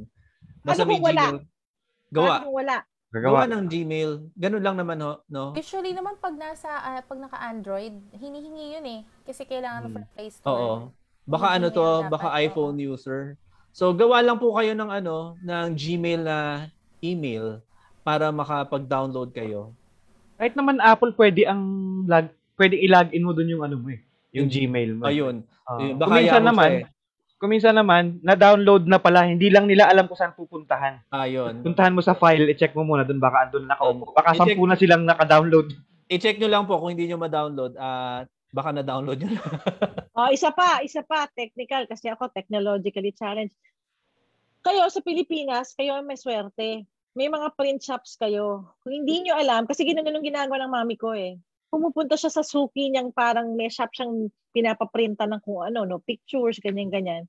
Pwede kayong pumunta doon, sabihin niyo lang, ay nak, pwede bang pa-print? Ito po yung ano, yung, yung Gising Maharlika TV. Tapos ito sa pin post daw. Pwedeng pa-print lahat ng mga papeles na nandito. Yun lang pong gagawin ninyo. Yun lang. Mm. 'Di ba? Eh ako nga eh, 'di ba? So eh, dito sa amin, sa amin wala. Sa Amerika po wala. Pero sa Pilipinas meron. So maswerte kayo. Kung talagang hindi niyo alam paano gawin, sabi nga nila, punta kayo doon sa print shop at kayo ay alam nila ang gagawin. Hindi nyo na kailangan mag ano, kung ayaw nyo talaga mag Gmail, like yung nanay ko, 80, 83 years old, hindi niya alam, pupunta lang siya, ay, pwede bang tulungan? Ganun naman po talaga eh. Buti nga kayo meron ganyan. Sa akin po, wala eh. Sa amin, ako, di ba? Ito ulitin natin dun sa mga ano, sa mga hindi naka, nakarinig nung sa section 12. Hindi pwedeng gawing requirement ang vaccination card para magkaroon kayo ng benepisyo ng mga DSWD nyo, o kaya 4Ps nyo, o kaya senior citizen, or bawal kayo tanggalan ng access, hindi po pwedeng gawing requirement. Pag ginagawa nilang requirement yon, isa po yung criminal act, no? Krimen po yon. Ang tawag po doon is grave coercion. So ang form po natin, tatandaan po natin nasa nasa page po natin, paki-check lang po at paki-download. Yun. At saka yun, dugtungan ko kay, na, kay yung sabi ni Nijet, no? Punta kayo ng print shop at sila na pa-download rin nyo para ma-print for you kung hindi nyo po Yun naintindihan. eh. Yeah. So, basically, Nak, i- correct me if I'm wrong, yung RA 115251, Section 12, ano siya, pwede siyang ikabit dun sa grave coercion natin. Pwedeng, na pwede. 286. Lalo na kung sa Yeah. government, lalo na kung sa government. So, kahit Yeah. government employee ka, pwede talaga. No, bawal siya eh. So, hindi man cover ng DOLE ang nasa government, no? Pero at least, eto, covered everybody. Covered, no? Yeah. Kaya napaka-importante yung grave coercion forms mga mga ka-GM ha kasi pinasimplify na talaga ni attorney. Oo. Para, Para, criminal act, criminal ka agad oo, siya. walang gastos, pero kailangan nyo to do it personally kasi susumpa kayo Hmm. sa harap ng fiscal eh. Yun lang naman. Pero madali lang po yan, ano? So, okay. Ayoko nang pahabain yung sa GC, no? Alam na Oh, yan sige, mga ka-GM natin. Yeah. Oo. Yeah, yung mga ka-GM natin dyan ha, na marunong sumagot, pakisagot talaga yung mga Mm. concerns ng mga bago kasi hindi namin na, hindi man na namin mamomonitor lahat po. Pa- pero Oo. ako'y natutuwa kasi pag nakikita ko may nga mga nagko-comment, nag-share, Sasagutan at sila eh. sinasabi, nagsasagutan sila at nagtutulungan sila. Yun po ang spirit na gusto nating mapalaganap sa ating mga communities, mga ka-GM. That is the spirit that we want to espouse, Ayan. the spirit of community and bayanihan. Okay? Within our communities about sharing not only our knowledge, but akayan. Akayan tayo. We are our brother's brother. Mag-akayan po tayo sa pagtulong pa paano mag, mag, mag-fill out ng form, pa paano mag-print, saan po sila didire. Kasi marami po tayong mga kababayan na hindi po nabaguhan lang sa page. So ako, I'm very, very proud po na yun ang nangyayari po ngayon sa ating mga communities. Go ahead, Via anak. GM Ano text line, good morning po Sir Rock, gising Maharlika. Ako po humihingi sana ng advice kung ano ang nararapat na gawing hakbang kasi po ako ay isang janitor messenger ng bangko na hindi nagpabakuna. Ako po ay tatanggalin na nila. Pero agency lang kasi po ako. Similar ito kay Leonard Egot. Oo. Yun po po yung letter natin, ah, refusal letter, and then grave coercion form kung hindi pa rin sila mag-give in. At Dole Memorandum, pakita Dole nyo, Mem- refusal letter. Pumunta Dole. po kayo, nak, pumunta po kayo sa GM video. Meron po akong short video. I know it's an hour long, pero it's about the Dole Memorandum and the grave coercion filing. In-explain ko po ano ang kailangan ng Dole. Dole, kailangan ng refusal o ang pagtanggi ang Dole Memorandum para i-present sa inyong employer. So, sidiniscuss ko po yan. Lahat po yan, tingnan niyo po sa videos. Nagawa ko na po yan kasi nga matagal tong mga diskusyon natin. So, ang ginawa po namin, ginawa ko ng short clips. I try to make it as short as possible. Pero dahil sa mga questions, mahaba talaga siya. I think the shortest was like 50 minutes eh. So, tingnan niyo na lang po. Pero meron po akong step by step kung paano i-fill out yung mga forms. I really tried my best para ipakita sa inyo ano yung mga ano yung mga blanco doon sa form na kailangan yung sulatan. Basic lang pong question. It was very, very basic. Madali lang po talagang fill upan. Pero kailangan lang po, kayo, ang- kayo lang ang gagawa. Yun lang po. Hindi ko po hindi namin pwedeng gawin para sa inyo. Okay? Yan. Tsaka maganda to, no? Lumalaki na tayo, no? Ah, mga ka-GM, no? Luz- Luzon, Visayas, Mindanao na po tayo. Napakarami na po nating membership, no? Ay, hindi naman membership, pero lahat naman kasi tayo. Community. ah, Community, community natin. community. Lumalaki yung community natin. Community natin. Sorry. Yes. Ayun. Lumalaki na yung community Napagalitan kita. Luzon, Visayas, Mindanao na. Luzon, Visayas, Mindanao na po tayo. Ah, tuloy-tuloy lang po tayo, no? Kasi ang nagbubuklod ko po kasi sa atin talaga is yung pagsasamahan at pagtutulungan at pagbibigay ng information para maging empowered tayo. So mahalaga mahalaga 'tong mga binibigay namin. Ah, wala naman tong ulterior motive just to para lang walang na- naaabuso, no. Masakit lang din kasi sa damdamin na alam mo 'yon na may mga parte na parang nalimutan na. So at least ngayon nakikita natin lumalaki yung community natin.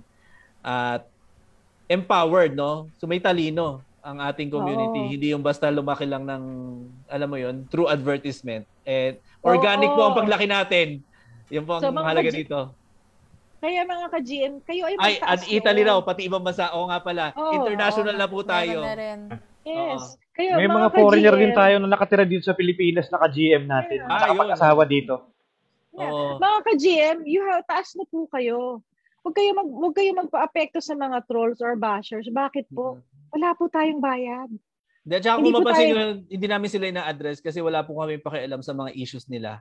Dahil ang So, importante sa amin, bayad. to empower you, to empower everyone Oo. no, ng mga community natin para at least alam natin na, na kung anong karapatan ninyo. At saka, the fact na hindi kayo nag-iisa. Marami tayo na nagtutulungan at nakakaunawa ng tama at ready lumaban para sa tama. Yan po yung Mm. kahalagahan nitong community natin. Dahil wala pong ibang community na ganito. Ah, Tayo itong community, to, yung self-empowering, in- empower natin ang bawat isa. Yes. At lahat po dito ng mga nagkumikilos ay voluntary po. Wala po kaming binabayad at wala rin po kaming tinatanggap na bayad. Lahat po to is voluntary, goodwill. Goodwill lang po lahat to. Kaya maraming maraming salamat na lumalaki po tayo bilang community.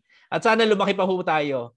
Kung mangyayari nga buong Pilipinas sana, buong populasyon natin ay maging ka-community natin, eh mas ma- mas maigi po no. Kasi iba ang magiging buhay ng ating bansa kung lahat ay katulad natin na may may sapat na kaalaman para sa tama at saka sa batas. Malaking bagay po 'yan. Okay, Ayun sa na yung magiging kampanya natin, attorney. Ah, matapos man itong ah, ano na ito, pandemya na to mga 2030, mga ganun, mga. May edad na rin ako pagkatapos to. Ganun, ganun pa rin, tuloy-tuloy pa din tayo to educate people kasi Oo. that's the problem. Ang baba ng moral ng mga Pilipino in terms Oo. of legalities. Tsaka sinasabi Oo. mahina raw comprehension, edi tutulungan natin para tumaas ang comprehension Yun. skills. Tama, tama. Hindi naman matatapos sa tama. laitan, no? I mean, hindi naman dapat yung pag nilait mo tapos na. O kung nilait mo, tulungan mo na rin. Total, nagawa mong laitin, dapat magawa mo rin tulungan. Kung hindi mo kayang tulungan, hindi mo laitin. Ganun lang naman po, ano. Maganda yun. Maganda yun. Maganda yun. Tama, tama. Nakuha mo na rin naman malait, edi gawin mo na rin man tulong. Kung, kung ayaw mo rin pala, edi manahimik ka na lang. Ganun lang naman, ano. Nag-real talk na yun si attorney ha. Ayan ha. Ah, kung kung Baka ano naman mabura na naman tayo, ha? Napaka-mellow na nga nun, ha? Grabe naman. So wala tayong wala po tayong bayad mga ka-GM. Tandaan nyo, pag kayo ay nag-introduce sa sarili nyo, ako po ay GM. Gising Maharlika po ako. Wala po akong bayad. Ito ay volunteer. Wala po kaming binebenta. Wala kaming Mm. pinopromote. Walang ads ang aming ano, aming Wala. Facebook. Wala kaming kinikita ni Singkunduling. Wala. Lahat pa dito ay abonado pa. Pero bakit namin ito ginagawa? Kasi tayo nga, sabi nga ni attorney, kailangan tayo ay mag-share. Dap, kung ano nga eh, yung itaas ang level ng comprehension ng mga Pilipino. Kasi alam naman, meron pong kakayahan ng Pilipino. Kaya lang po nakakalimutan natin dahil sa pagbe-brainwash sa atin. Oh, Yun masyadong lang po eh. Masyadong na-entertain eh ng mga twerks eh. Yeah! mga pa-twerk-twerk, yung mga Na-entertain, Oo, TikTok, TikTok. Siyempre, TikTok, okay yan. naman yan, pantanggal lang stress, kaya lang baka mamaya hindi ka na nag-iisip. So, na, kaya nandito kami, no? Ah, different perspective no ng mga balita kasi minsan alam ko nagdududa na rin kayo sa mga mainstream media o kaya sa mga kung sino yung mga personalities Social doon. media. May Oo. sweldo po sila. Kaya kung meron naman silang sinabi, eh, maaaring na-impluensyahan ng nagpapasweldo sa kanila. Yun. Kaya po tayo, sabi lang, ang tapang naman ng mga taga-GM. Matapang po tayo kasi alam natin ang tama. At pangalawa, wala tayong pinata- tinatawat, tinatanawan ng utang na loob dahil hindi, na, hindi nila tayo pasweldo. Correct. So wala tayong agenda. Kung hindi, isulong lang kung ano yung tama at nakikita nating tama. So yun lang po yun yan. ang sagot, yun ang sagot ko eh. Ay, may pasweldo ka, kuya. Yung ah, talaga, ha, Oo. para sabihan na may pasweldo, may binabayaran mo yung Oo. oras natin. Di Yung ba? mga reklamador, eh sorry na lang kayo. Eh kung nakuha nyo magreklamo, edi makuha nyo rin sana kumilos. So yun. Ano pa? ano pa? Oh. Ayan. Hello sa Saka mga ano. magpaprint kayo nito ah. Mm-mm. RA, ayun. Sa mga hindi nakarinig, ano po yung batas na yun? Yung bawal gamitin ng vaccination card na para requirement. RA 11525. 5-1. Section 12. Ay, RA 115. 115 lang. Ano yun? 115-251. Hindi, ano Hindi, lang ano yun? Close parenthesis yun. Ah, Close parenthesis ba yun? Oo. Ah, 11525. Ah, okay, okay. 11525. Okay, okay. Section Yun. 12. 11525, Section 12. Okay, pero ik- ikinabit natin sa grave coercion. So, Mm. anything else? Mag-wrap up na tayo kasi we're going on two Oo. hours. Ito na naman po tayo. Ayoko nang Oo. lumalagpas tayo. Kasi Okay? ayun na nila panoorin kapag masyadong mahaba eh, hindi na nire-replay eh. Kaya medyo i Kaya nga, natin eh. kaya nga ginagawa ko nga, di ba? Ginawa ko ng bite-sized pieces. Gawin natin nag- 4 hours para tayo-tayo lang nakakaalam. Para hindi nila i-replay.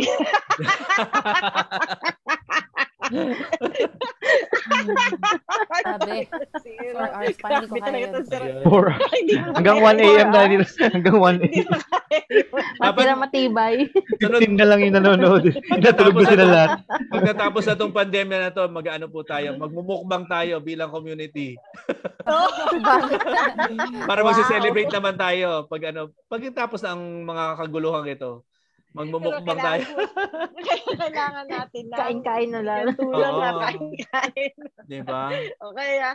so ano pa, um, Rock, anything that you want to say kasi late ka nakasampa pero alam ko nakikinig ka sa ating talakayan. Anong importansya ng ah, hulihin ang you you catch you catch the fish by its own mouth. Yun ang, yun ang aking takeaway for today. So kinig-kinig, mag critical thinking mga ka-GM kasi you, you catch the fish by its own mouth. So yun lang. It applies for everything and anything para sa akin.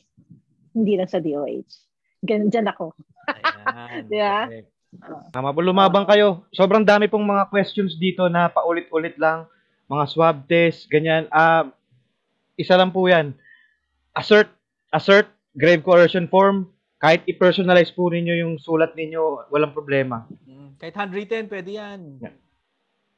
So, ang ang yung pag nagte-text kayo dun sa may phone number, kay Rock po bumabagsak lahat yan. Kaya hindi ko na po ina, ina-expect si Rock na magsumagot sa inyong mga sa GMTV inbox. Basically, sa aming pong ano yan, sa aming pong responsibilidad yan. Pero ang ginawa ko, ako na po ang umako. Kasi si Portia, may mga tinututukan yan. Meron din nung nag-message yan. Kasi yan siya yung ate, tita, nanay, pamangkin. Lahat, ate ng bayan yan. Okay? So si Teacher Janine, ganun din. Siya din ang head ng GM Albay. At teacher po yan. Hanggang ngayon, nag, ayan, may pasukan. Nagmo-multitask yan si Janine. Pero bakit anong importansya ng pagtulong niya? Kasi napakagaling na researcher po yan si Janine. At siya po ay napaka ano yan, magaling, mag ano yan. Kumbaga, kaya huwag niyo napadala sa amin yung mga video. Kasi sa mala, malamat malamang, alam na ni Janine yan na nga. siya yung nagsisave sa akin, siya yung nagsisave ng lahat ng information. At yung, yung mga bago dito ah, lingid sa inyong kaalaman, ang nakahanap ng ng ng ng, ng ano ng link between sa Dengvaxia at sa current Betchin is si Janine. Kung bakit? Pinalughog niya. Nagdig siya ng information. Sabi niya, ay, may nanonood kong na, nalaman. Sabi niya, ito pa lang ano, ingredients ng Dengvaxia, may similarity dun sa mga bagong turok ngayon. So, so siya po nakapag ano niyan. At saka ang, ang background niya, science din siya. Okay, may master siya sa physics. So, yan po ang background ni Teacher Janine. So, wala pong tatalo sa research skills ni Teacher Janine, okay? Kaya, ano, pakiusap lang. Tapos yung ano, so ah, kami po ang nagmaman ng mga ano na yan, nag, sumasagot sa inyo. At si Rock, eh, very busy na rin po. Marami din siyang inaasikaso, tinututukan niya yung transportation sector. But lahat po kami, eh ano, ah, at me- meron din kami mga inaano ha, iba't ibang avenue, not necessarily independent of Attorney Aaron and the legal aspect. So marami din kaming mga tinatrabaho na outside of the legal realm na si Attorney Aaron lang ang makakasagot. Pero ano yan, lahat yan interconnected. Pag kami ay gumawa ng aming mga moves, lahat yan ay konektado in support of, let's say, ginagawa ni Attorney Aaron. Oo. usually kami. in, in preparation for something bigger. Yan. Ah, ayan na, ayan na. po ang ginagawa namin. So, yung ha. mga-. Yung mga clues-clues namin sa inyo, that's in preparation of something of bigger. something bigger. Yes. Mm. So, yung mga moves namin, meron niyang connect-connect. So, if you Oo. don't know, isipin nyo ha, connect the dots din kami. Mm-mm. At hindi lang namin pwedeng sabihin basta-basta. Kasi Para mapuyat din ay- kayo kasi lagi na kami puyat. Damay-damay Tsaka- lang. may dami-dami lang. Tsaka kasi po Oo. kami ay ano, we also, yun ang nga pinag-iisipan natin po. Hindi lang po dapat isang avenue. Yun ang kaya po, maswerte tayo. We are really blessed po that we have attorney Aaron. So with that, two hours. Rock, any ano, Oh, yan. paalam na tayo. Yeah, may gagawin tuloy ako bukas uh, or sa mga paglibre ako, pupuntahan ko yung LTO pinakamalapit dito. Tatanungin ko na kung nagre-require sila ng VetSIM card. Kasi, bibigyan ko sila nito. Para lalo silang magalit sa akin. Correct. I'm all good. Ayun. Oh, Teacher Janine. Yes po, ako rin mag may ilalakad din ng morning kasi puro Oh, yeah. hapon ang klase ko. Abangan na lang. Oh, ganyan na. Abangan Start ninyo. na. Abangan Yes. ninyo. Yan si yung mga galaw-galaw moves moves ng GM Core. Hindi kami nag-iingay masyado kasi kami tahimik lang. Hindi kami masyadong ano, 'di ba? Ate mm. Portia. Um, ayun, same same pa rin. Um, i-assert nyo yung right nyo. Iiba yung may alam. Okay, iba pa rin yung may alam. So, hindi kayo matatapak-tapakan o mama-mama. So, assert your right. Pag hindi umubra, kalmahan muna. Pag hindi umubra, file na tayo. Mm, Yun na lang hinihintay natin. Makapag-file tayo para masimulan na yan. Yun lang. yan. Ah, bago po mag, magpa, mamaalam si Attorney Aaron, ako po si Nijet. Ako as, as always, ang message ko po lahat sa inyo ay hindi po kayo followers, tayo ang gising Maharlika. Tayo po ay sama-sama magkapit bisig. Kung kayo ay nanonood ngayon, kayo ay ka-GM na, hindi kayo naiiba sa amin. Ngayon man lang kayo sumampa o dati pa kayong sumusunod sa amin, ka-GM po rin po tayo. Lahat ta- tayo ay na, taas noo na ipagmalaki ang ating community dahil ang ating community ay talagang puro ang intensyon lahat tayo may mga iba't ibang agenda man, pero ang ating layunin ay nagkakaisa tayo saan? Freedom of speech, freedom of choice, um, uh, uh, uh, freedom Right of life. health, you know, right to life, number one, right to life. Tayo po ay nakatutok at ang gusto natin ay tayo ay manumbalik sa ating ah, pag-aaral ng ating konstitusyon at ating mga karapatang pangtao. So ang ating isinusulong ay karapatan at kalayaan. Doon tayo nagkakaisa mga ka-GM. So regardless of where you are, from whatever walk of life you're from, we are one. Tayo ay nagkakaisa. Hindi kayo, I will always say, hindi po kayo follower. Tayo po ay ka-GM. Tayo po ay community. So again, tayo ang gising Maharlika. Let us raise our vibrations of love and light regardless of whatever is happening right now in our country. Nakikita natin, mal, ano, malagim ang nangyayari po sa ating bansa, pero kailangan po tayo ay positive. Always, always positive. Okay? So, Attorney Aaron, good Oh. night mga ka-GM. Okay, mga ka-GM, ha, maraming salamat ulit sa pagsubaybay at sana na-pick up nyo yung mga clues na ibinigay namin sa inyo. Hindi namin spoon feed sa inyo kasi by now, alam ko na iba na ang pagkatao nyo. Simula nung nagkita-kita tayo nung umpisang-umpisa. Iba na ang pagkatao nyo na ngayon. Mas matalino na kayo, mas matapang na kayo dahil alam nyo na kung ano yung karapatan ninyo. Ngayon, goal natin, maging mabuting tao tayo. At para maging mabuting tao, hindi sapat na hindi tayo gumagawa ng masama kailangan gumawa tayo ng mabuti. Kaya namin 'to ginagawa kasi gusto namin maging mabuti. At kayo rin, no? Dapat maging mabuti rin tayong lahat. Ah, maraming salamat at magkita-kita ulit tayo no sa mga susunod na araw at marami pa tayong mga pagsasamahan. Ah, okay, good night and thank you.